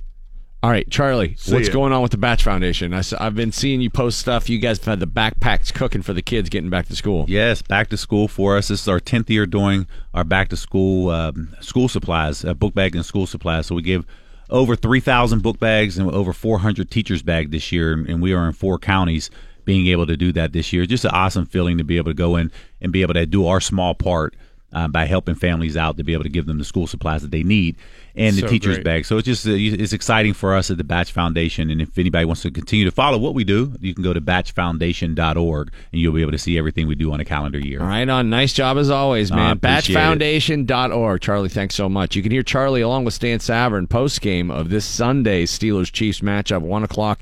Kickoff means they'll probably be on around 4:15, 4:30 or so. But the coverage of that game starts at 9 a.m. here on your home of the Steelers, DVE. When we come back, Pittsburgh Steeler captain Cam Hayward on the DVE Morning. It is the DVE Morning Show. Your home of the Pittsburgh Steelers, 102.5 DVE. Joining us right now, Pittsburgh Steeler captain Cam Hayward, sponsored by Don's Appliances this morning on DVE. Cam, good morning. How are you? I'm good. No, I'm not good. I'm not bad. I'm in between. You're like, you're tied. Yeah, that as frustrating as it is for fans, that is a weird predicament for the players to be into. How do you cope with a tie? Yes. You don't cope. You move on to the next game. Right now, our record still says 0-0, so it's like we get a second first game. That's the way I'm looking at it. It's we had our opportunities to win it. We had some chances, offense, defense, special teams, but we didn't get it done. And when it's inconsistent like that, even with 7 minutes left, we have to be more responsible and we have to be more accountable. Did the weather play a role in neutralizing the matchup? I think it was a little bit harder for the quarterbacks to throw under such different conditions than even the practices were. That's not an excuse or anything. I was excited to play it in muddy weather.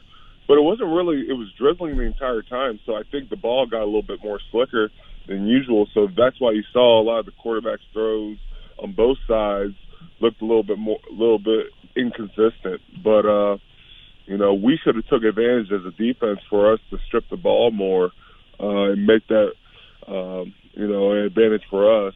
I think their defense did a pretty damn good job with 6 turnovers. Well, in that vein, you said after the game that it was your plan to let Tyrod run. What did you mean by that? Well, we were showing it was a 4-man look, but then we would switch some things around, put TJ in the middle, but drop him back. In some ways we were telling Bud to run the hoop and run the edge, and we wanted Tyrod to run because as a passer, when he doesn't get his feet set, he's off balance, and we want to take advantage of that because he doesn't throw a good ball downfield when he's off balance. But with that said, once you get Tyrod going and he's running, and there's too many escape lanes, you're letting a quarterback who's very mobile in this game take advantage of us. We gotta have more discipline in what we did. We take away those running yards by a quarterback, then we're holding their starting running back to 60 yards on 20 carries. So was TJ kind of like a spy in those situations then? Yeah, but he was covering multiple gaps, which makes it even harder. We're trying to develop a plan for a quarterback, but we just didn't get the job done. Did you go back and look at the videotape of the punt? Yeah. I asked my buddies about it, and they said the same thing, that, they thought it was our ball, but, I remember one of the refs I was talking to was just like, yeah, that's above my pay grade. And I was like, then who do we ask about that? Right. How can you? You're familiar with your job, right? Right. Stuff happens and you decide what happened. Man, I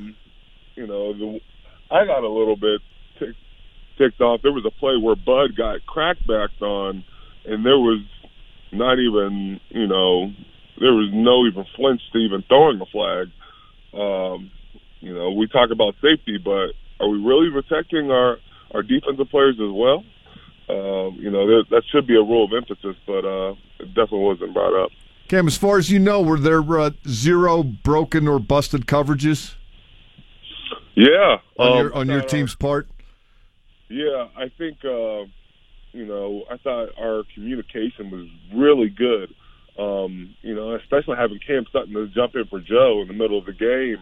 Obviously, you don't want your corner to go down, but I thought he did a really good job. Obviously they're going to test him early, and they did.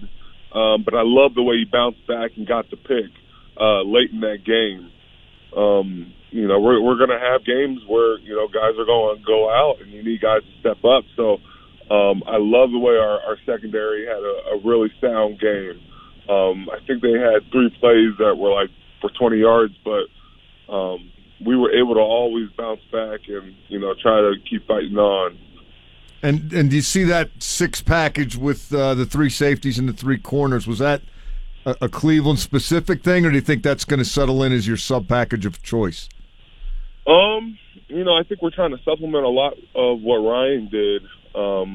Box is a great player, but having Morgan in there as well helps us to be better in the secondary.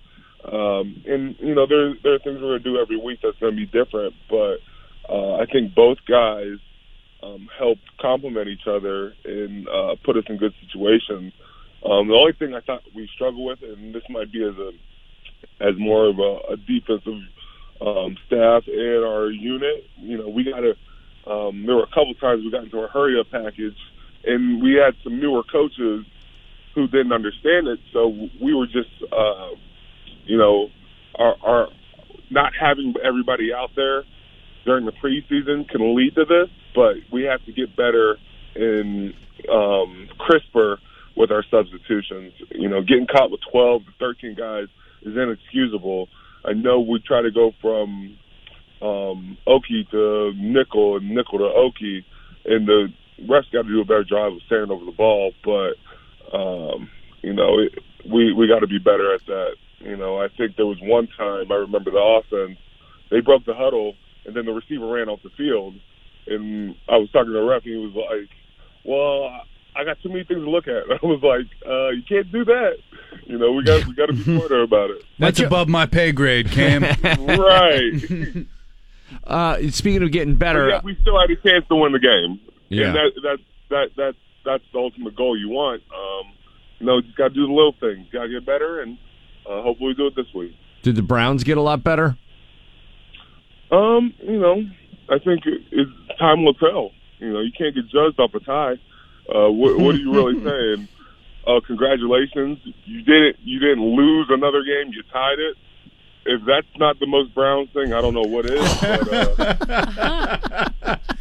But, Cam, the paper that came out in the I think it was the Cleveland Plain Dealer said.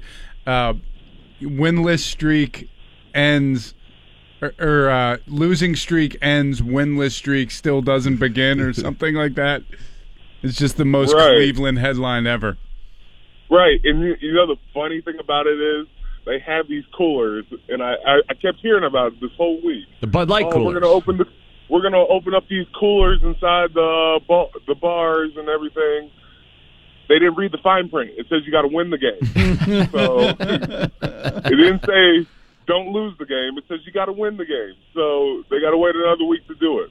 Cam, given the week that you guys had leading up to that game and all of the controversy surrounding Lev Bell and the team's sort of frustration with him bubbling over at one point and then finally sort of calming down, how important was it for James Conner to have a reassuring performance like that? Man, despite the fumble. I don't even think it was about Le'Veon. Le'Veon's a great player, but for the mindset of James Conner, coming off an ACL or, I don't know exact injury, but, a big knee injury, and having a day like that, his first game starting, that's huge for any kid. That kid's battled so much in his life, and I was just happy for him, man. I'm not happy for the way his hair looks, but I'm happy for the way he plays. Is he doing that for somebody told me that he was doing that to honor another person going through cancer treatment. I didn't know that. Now, I don't know if that's true. That might not be true. We got to get to the bottom of this, Cam, because that hair... Right. Whew. Man, it's one of a kind. I don't know if he lives in, you go outside the city and you're in the... you're out there and you got the little mullet in the back, but then you got the stripes going across the side. I couldn't tell you. Yeah, Randy, that's not an Erie thing? No, it has nothing to do with being from Erie. No. I wasn't going to say it. Come on, man. Hey, Cam, did you get a chance to have a chat with Todd Haley at any point? And what was he chatting with Artie Burns about? I don't know. I told Artie... Well, they're not going to kick Todd out of the stadium. Todd's got kicked out many places before, but they're not going to kick him out of the stadium. Artie's got to keep his head. You're not going to win that battle with him. Todd will stir up some stuff to, get his team going. And he's got the right pieces to do it. I think Jarvis Landry is such a emotional leader for them that, the second you go to playing that game with them, that's what they want. And we just got to be smarter about it. Landry, one of those guys, you hate him, but if he was on your team, you'd be really happy about it? Yeah. He's a little big guy. That's what I think. He's one of those guys that, even though he's tiny, he plays big. And he plays with a chip on his shoulder. He plays with a lot of motion. And when you love him if you're on he's on your team, but if he's on the other team, you're thinking, one, I'm going to, either match or exceed his energy, and two, I'm not going to let this guy get off because once he gets going, he sets the tempo for him. Cam Hayward, sponsored by Dawn's Appliances this morning on DVE. Always a pleasure to talk with you, man. Go get him this week. The home opener, running out on a Heinz Field. Is the D going to get called out or the offense this weekend? Who's going to run out of the tunnel? Man, I'm hoping it's the defense. It's been a while, and I'm pretty excited to run out of that tunnel. We got some new, fresh faces to be on that screen, and hopefully it gets the W. No doubt about it. We'll see you there. Cam Hayward. Thanks, Cam. Have a great one. You guys, too. It's always a pleasure talking to you guys. Okay, man. We'll see you soon. Cam Hayward this morning on DVE when we come back. He's been thrown out of many places. That was the greatest line. But they're not going to throw him out of the stadium. He had a couple great lines there. Billy Gardell joining us next hour. Steelers and Chiefs Sunday here on DVE. 1 o'clock kickoff, pregame starting at 9 o'clock on your radio home of the Steelers, WDVE. Al Riveron, everybody's favorite NFL senior vice president, in charge of officiating, said after further review that the roughing the passer penalty assessed to Myles Garrett one play before James Conner opened the scoring with a 4-yard touchdown run should not have been a roughing the passer The issue is weight of the body on the quarterback, of the defending player on the quarterback. According to Riveron, quote, the rule specifically says most, if not all, of your body weight is not allowed to fall on the quarterback. And I don't know how the hell these guys are supposed to determine. Seems pretty subjective. Well, let's see. He's 315, and he was covering 38% of his body. So yeah, that's just carry the two. Ben, did it feel like most of them? That sounds bad. Randy Bauman and the DVE Morning Show. Yeah, that. Yeah. It's a weird question. Just a weird one. So much Steeler talk going on. How about tomorrow on the show? We got Merrill Hodge, Frank Caliendo, Double M. Dang. Steeler Wednesday. Tell you what. We got Billy Gardell coming up here. You have him ready to go? Not yet? Okay. So Billy will be on momentarily.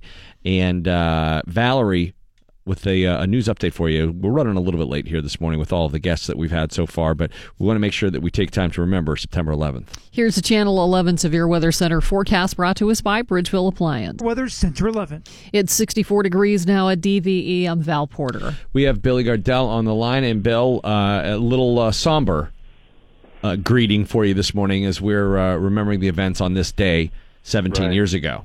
Sure. Yeah. Sure. I absolutely, man. I hope everybody takes a minute today to remember the departed, and of course our amazing fire departments in New York and police departments up there that were the first into the fray. Absolutely, man. Val's going to guide us through a remembrance right now.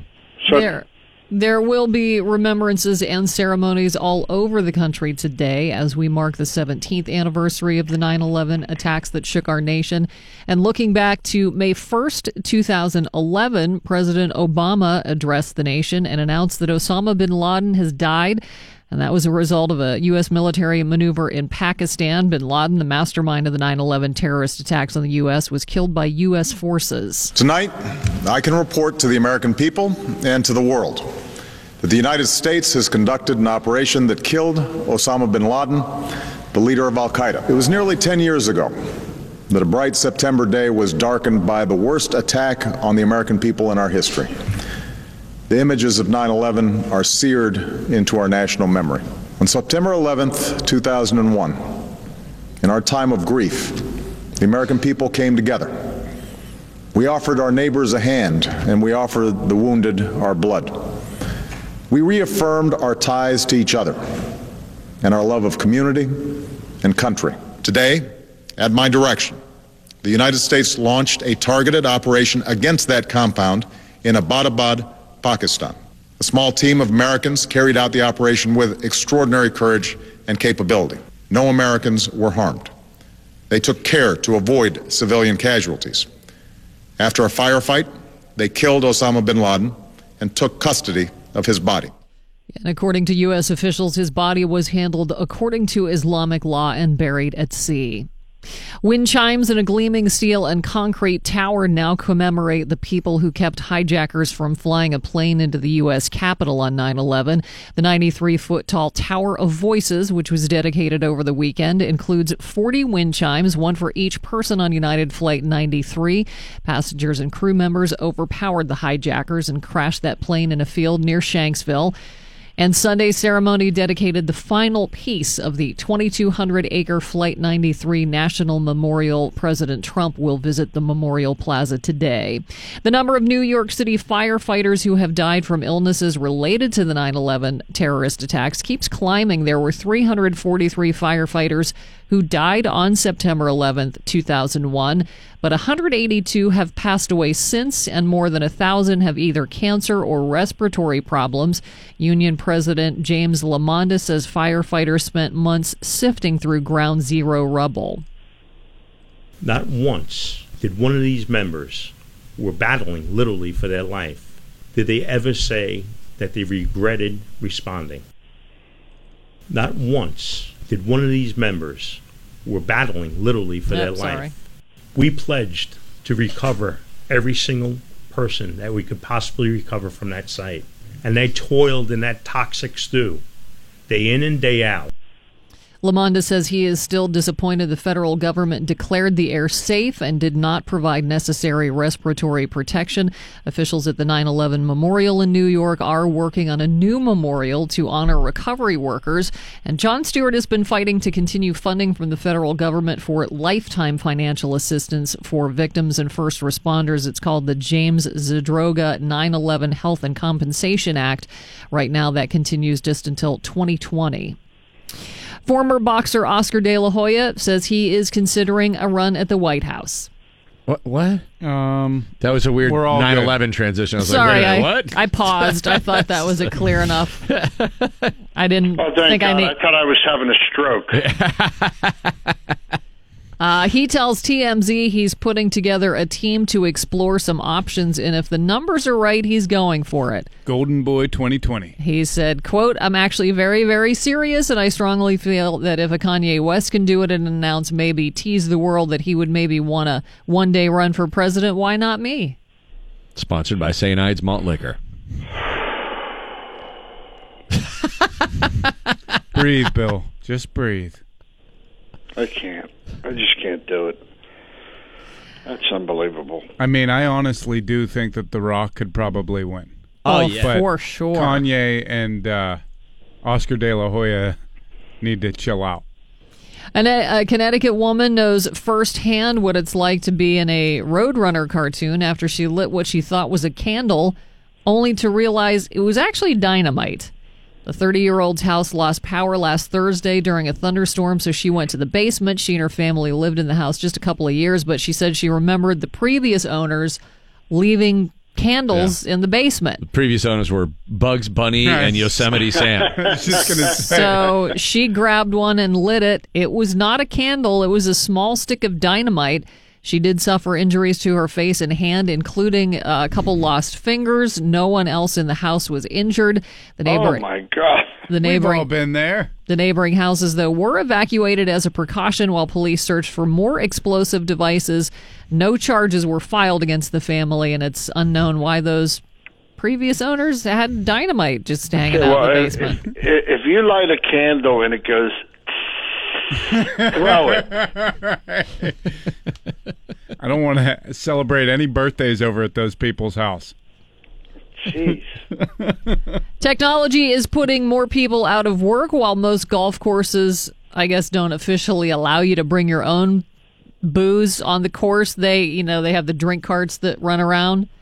Well, Kings Walk Golf Course in North Dakota has taken things to a new level. They're going to use drones to deliver beer. Oh. So rather than have the cart girl driving around with beer for everybody, they're going to have a drone drop it off. Golfers will be able to download an app. It gives them the option of getting food and drinks delivered right to their location on the course. We're in a lot of trouble. The drone delivery service is a success. The company that operates the app and drones hope to roll it out to thousands of golf courses in the near future. These people are watching that Gecko commercial where they have the sandwich drone, and they were like, you know what? They got a good idea. That could actually happen. Let's get that going. You know what they're going to do? They're going to have drones that follow you around doing whatever you're. You can have a golf drone that will film your entire round, and then you'll be able to watch it like you're on TV later. Oh, I'm surprised they don't have it already. I'm telling you, there's just gonna be surveillance on us 24/7 from drones. I don't golf, but I would guess that if you asked a lot of people that go to golf courses, they like the beer cart girl. That's a feature that they don't. It's like an oasis in the desert. Yeah. Ah, here comes the carts. Here comes the beer cart. Well, they also like seeing a girl. Yeah. Just a girl. It's like seeing a girl at a Steelers game. Well, maybe we should have cart boys. Your testosterone is so high. It's just, I think the sky is going to be filled with drones soon. There are actually signs now at least at Settlers Cabin Park, it said no drones allowed. Yeah. It's going to be filled with drones. That's it. But you won't be able to see it. No, we're just going to be in the house pushing buttons. You won't be able to see all the drones from the vape smoke. Yeah. Have you ever seen a young kid? Me and Joey O'Connell from Penn Hills always talk about that. Have you ever seen a young kid really, like, take a hit off a vapor pen or a vapor? Oh, yeah. They blow, it looks like Puff the Magic Dragon. I know. Now, I have been in some smoky rooms. I have hit some bongs in my life, but I have never seen the amount of chemical blown out like that in my life. It's unbelievable. Like, this is healthy. Sure. No, you're going to get popcorn lung or wet lung. Stop doing that. Popcorn lung, you're right. That's no the no question. The malady that no that, good. That follows. You're gonna be wheezing when you're 40. Two guys are vaping, good. And it looks like the mill's open back up. Yeah, it does. It looks like Homestead. Two guys in front of a store look like Homestead. It's ridiculous. As long as the drones don't start vaping, that's where I'll draw the line. According to the just invent a drone that can see through the vapor. According to the American Society of Plastic Surgeons, demand for calf and pec implants in men has skyrocketed more than 400% in the past 5 years. I remember seeing an MTV True Life. I got calf implants, and it was the funniest thing I've ever seen. Didn't they explode or something? This dude was he was a mess. He had just some skinny stems. He skipped leg day, and he got these calf implants. He didn't get that dish, Bill. No, he didn't. He was so excited to have good-looking calves. Guys are. Seriously, if you're a grown man and you're getting calf implants, I hope they slip down into the back of your ankles and your shoes don't fit. I do. And then you just have this weird wobble foot. And then every time you come over your friend's house, they go, oh, those calf implants didn't work, huh? You gelling. No, and then you go, still got to wear the flip-flops, huh? Yeah. Do me a favor, don't put those on my table. Guys, if I was gonna get one, heels are ripped. If I was gonna get one, I'd get the Reebok pump, so I just so I can get it, pump it up and just let it go every once in a while. Like, oh, I'm wearing shorts tonight. Hold on. Yeah, behold. Guys want to beef up their pecs and their calves, so they're getting silicone inserted through incisions in the armpits or behind the knees. Such a bad idea. And, a lot of people die during plastic surgery. Can you imagine? Isn't that how Kanye's mother died? Yeah, but she was having, a cosmetic procedure. Yeah, calf implants. So she wasn't getting calf implants. No, but it was cosmetic surgery. I think it was liposuction, something like that. But that would be the worst way to die. No, I don't care how tough you were in your life. It would be the most embarrassing. No, they bury your man card before you. Yeah. That would be an uncomfortable funeral for everybody to go to. Listen, man, we used to have so much common sense. I don't know. I don't know what happened to it. It's gone. It's gone. But somewhere in your family, as you're growing up as a child, someone had to say to you, you got to have some sense. And make some good decisions. The rule with the hospital is this. Don't look under the hood unless you have to. Age. Just age. Don't go in there just because. I think it's very dangerous. I think it's very, very scary. And I think, especially nowadays, doctors are not like they used to be, where there was a guy that came in, he looked like he had weathered some storms. He looked like he had done some operations. Now there's a guy that's 22. He's still wet behind the ears, and he comes in and draws on you with a Sharpie. Now, where am I operating? Well, don't you notice, Doc? I shouldn't have to draw you a Where's Waldo map on my shoulder. Not this one. Written on your leg. Doctors used to look like Burt Lancaster in Field of Dreams. And I want a doctor to come in smoking. With a leather bowling bag. Cigarette. All right, I've done 40,000 of these. You're going to be fine. You want bigger calves? Start doing some calf raises. Yeah. In music news, the long-awaited Joan Jett documentary Bad Reputation is scheduled for a September 28th debut. What a great rock and roll song, and especially a great rock and roll song for girls. The film will be released simultaneously in theaters, on streaming services, and video on demand. Film chronicles Jones' 4+ decade career as a member of the all-female band The Runaways and as a solo artist. Meanwhile, a soundtrack album will be available simultaneously as well. And the Queen biopic Bohemian Rhapsody set to premiere at London's Wembley Arena on October 23rd.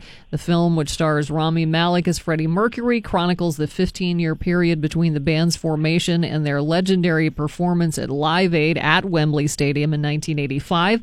The film is scheduled to debut in the U.S. on November 2nd.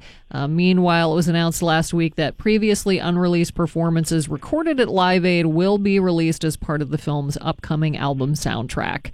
But Rami, he looks like the real deal. Yeah. Yeah, there's no doubt. It's that kid looks like he killed this, man. Yeah, the trailer is really impressive. Whew. Forecast today, cloudy, 70 for the high, it's 63 at DVE. Billy Gardell with us here this morning, live from Los Angeles, California. A quick break, we'll come back, more Steeler talk with you. We've had a ton this morning, Bill. Been talking a lot about the tie on Sunday. Yeah, I got a few thoughts. Yeah? I look forward to hearing them. Next, Billy Gardell with us here on the DVE Morning Show. DVE Sports. All right, we got Billy Gardell live in Los Angeles, California this morning. Mike Pursuta live here in studio. I want to remind you, though, before we get going with Sports Steelers Huddle, back tonight on DVE from 7 to 8 with Jerry Dulac, Dale Lawley, and Steeler defensive end Stephon Tuitt. Steeler Huddle with Stephon Tuitt, 7 o'clock tonight on DVE. And as we remember 9/11 this morning, just an FYI, a good friend of mine, Tommy McMillan, who is a vice president of communications with the Penguins, he wrote a book a year or so ago. I can't remember exactly when it came out, but the title is Flight 93, The Story, The Aftermath, and the Legacy of American Courage on 9/11. And it is phenomenally well done. If you pick that up, you're not going to want to put it down. And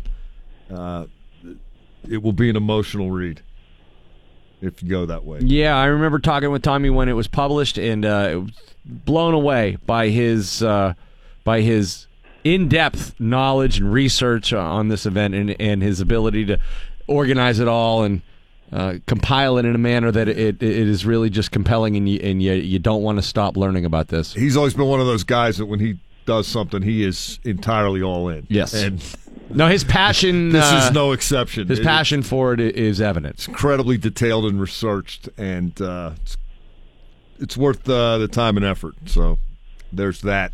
Steelers trying to put that tie with Cleveland behind them and get ready for Kansas City this Sunday at Heinz Field. Yeah, well, we had like 8 turnovers, right? 6.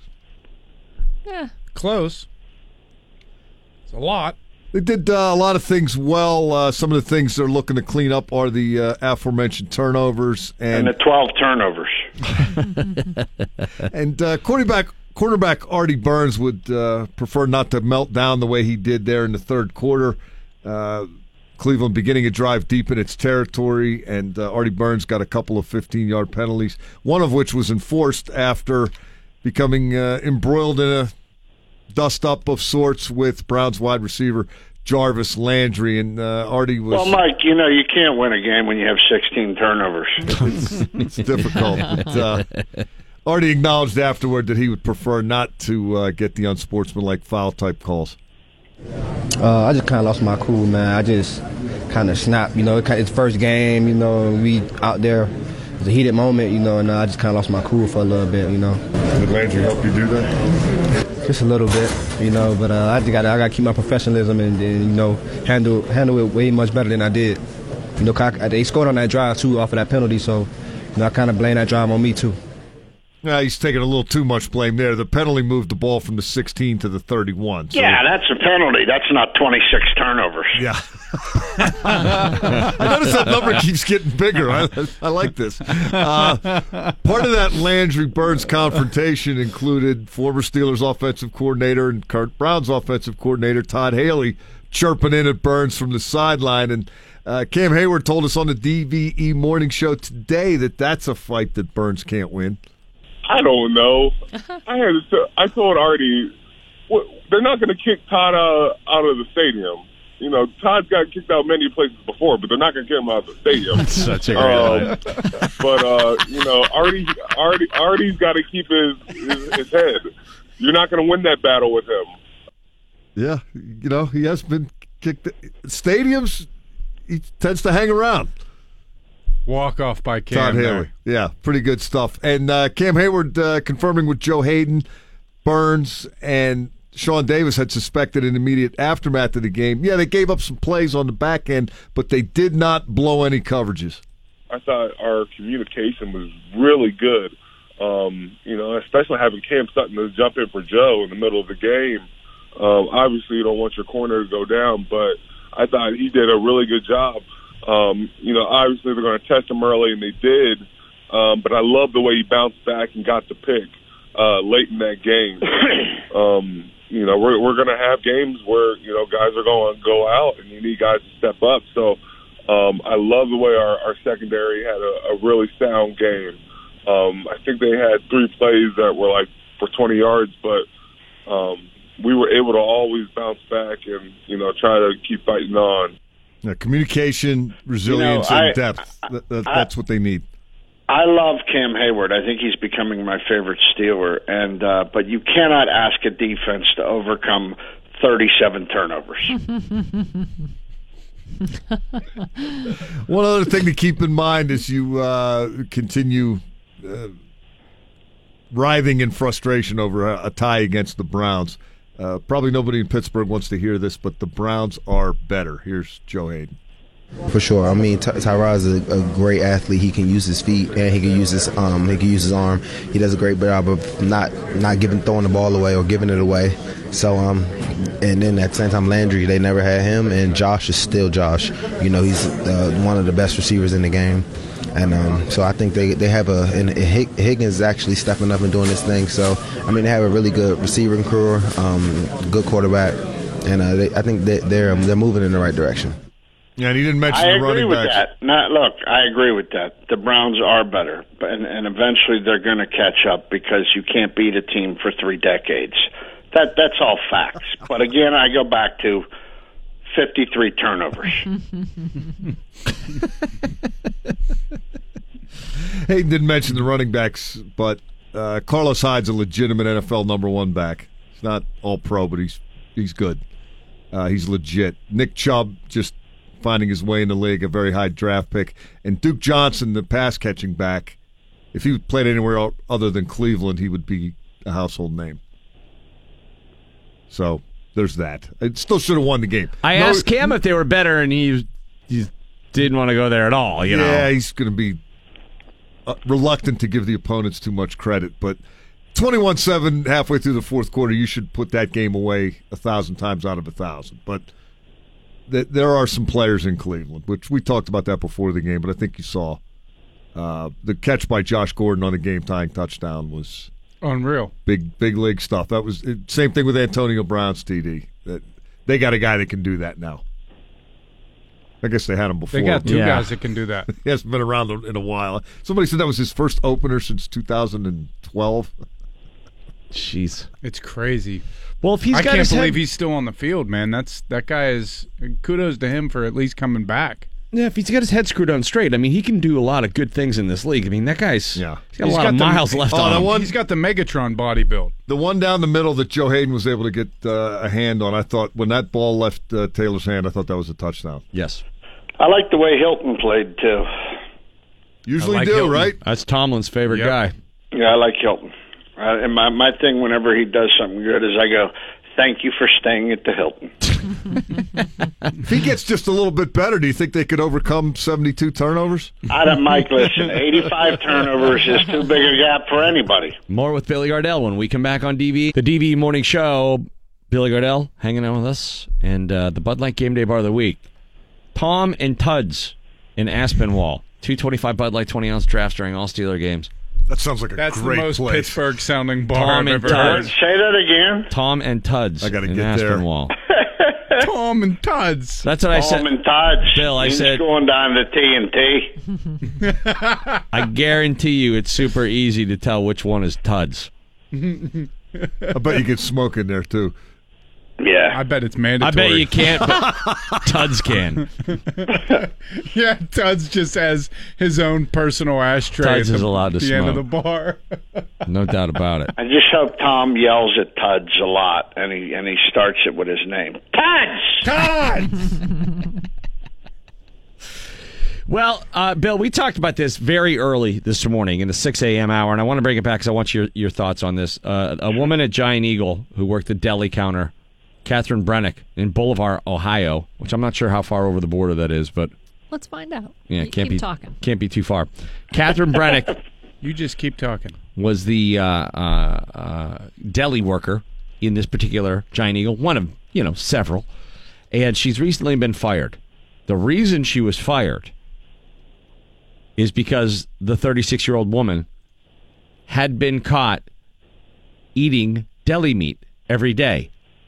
And they have deduced that her 3 to 4 slices of ham and sometimes salami per day over 5 years adds up to $9,200 worth of deli meat that she has embezzled. Oh, my God. Out of the Giant Eagle. Wait, how did they figure out that number? Because they did the math. 3 pieces, 4 pieces a day, added up over 5 years. The percentage of that is the poundage. How many years? 5. $9,200 in lunch meat. That's a lot of lunch meat. Yeah, but she's just nibbling on a piece here and there, right? That's what I'm saying. I think that should be a perk. You said 3 to 4 slices a day. Yeah. Maybe she was just dropping a few in a baggie and taking it home. Well, or in today's economy with no raises for people who actually work for a living, I think she should be able to, that should be a perk on the job. Number 2, I'm going to rule in her favor because if it's going on for 5 years, then there's shame on you. If you see it 3 weeks in and you go, Lorraine, listen, all right, the ham is gone. Okay, you got to pull back now. Stop skimming the salami. If you're coming hitting me 5 years later with $9,200 for meat, you can get lost. I'll tell you what I would have done if I wanted to execute something like this. You can't take it from the inventory. You have to be like a Vegas card cheat, and after you measure out, give them the customer. Yeah, put a finger on it. And then at the end of every shift, now the deli people are going to have to clap their hands and flip them like dealers in Vegas. When they're done. The pit bosses are watching the deli counter. But like, if you have a pile of ham on the scale, and someone's like 0.98, okay, that's good. And you're like, that's good? And they go, yeah. You do like some sort of trickery to like divert them with your left hand, and then you flick one off the top right into your mouth. Real quick like that. You got to be quick. I think if you're over, that's where you should be able to take the perk. If you're like, 1.3, you're like, hang on, 2 slices. 1.0, you're good to go. That goes to the dealer? Yeah, you're an evener. Yeah, exactly. Well, what they should do to make her, they shouldn't fire her. They should just take $1 or $2 out of every paycheck for the next however many years. 95 years. Skim her paycheck for the next couple of years. That's like Ozark, though. What do you do with the woman who worked for you for 15 years and you caught her cheating? Or you caught her stealing. What do? You have to fire her. Why? Because it's not the first time she stole. It's the first time you caught her. That's right. Now, here, again, I'm on her side. I think if you work there... You can't come 5 years later with that crap. Sorry. Statute of limitations is out on that. Now, I do think it would be annoying to work with the woman who's always eating ham.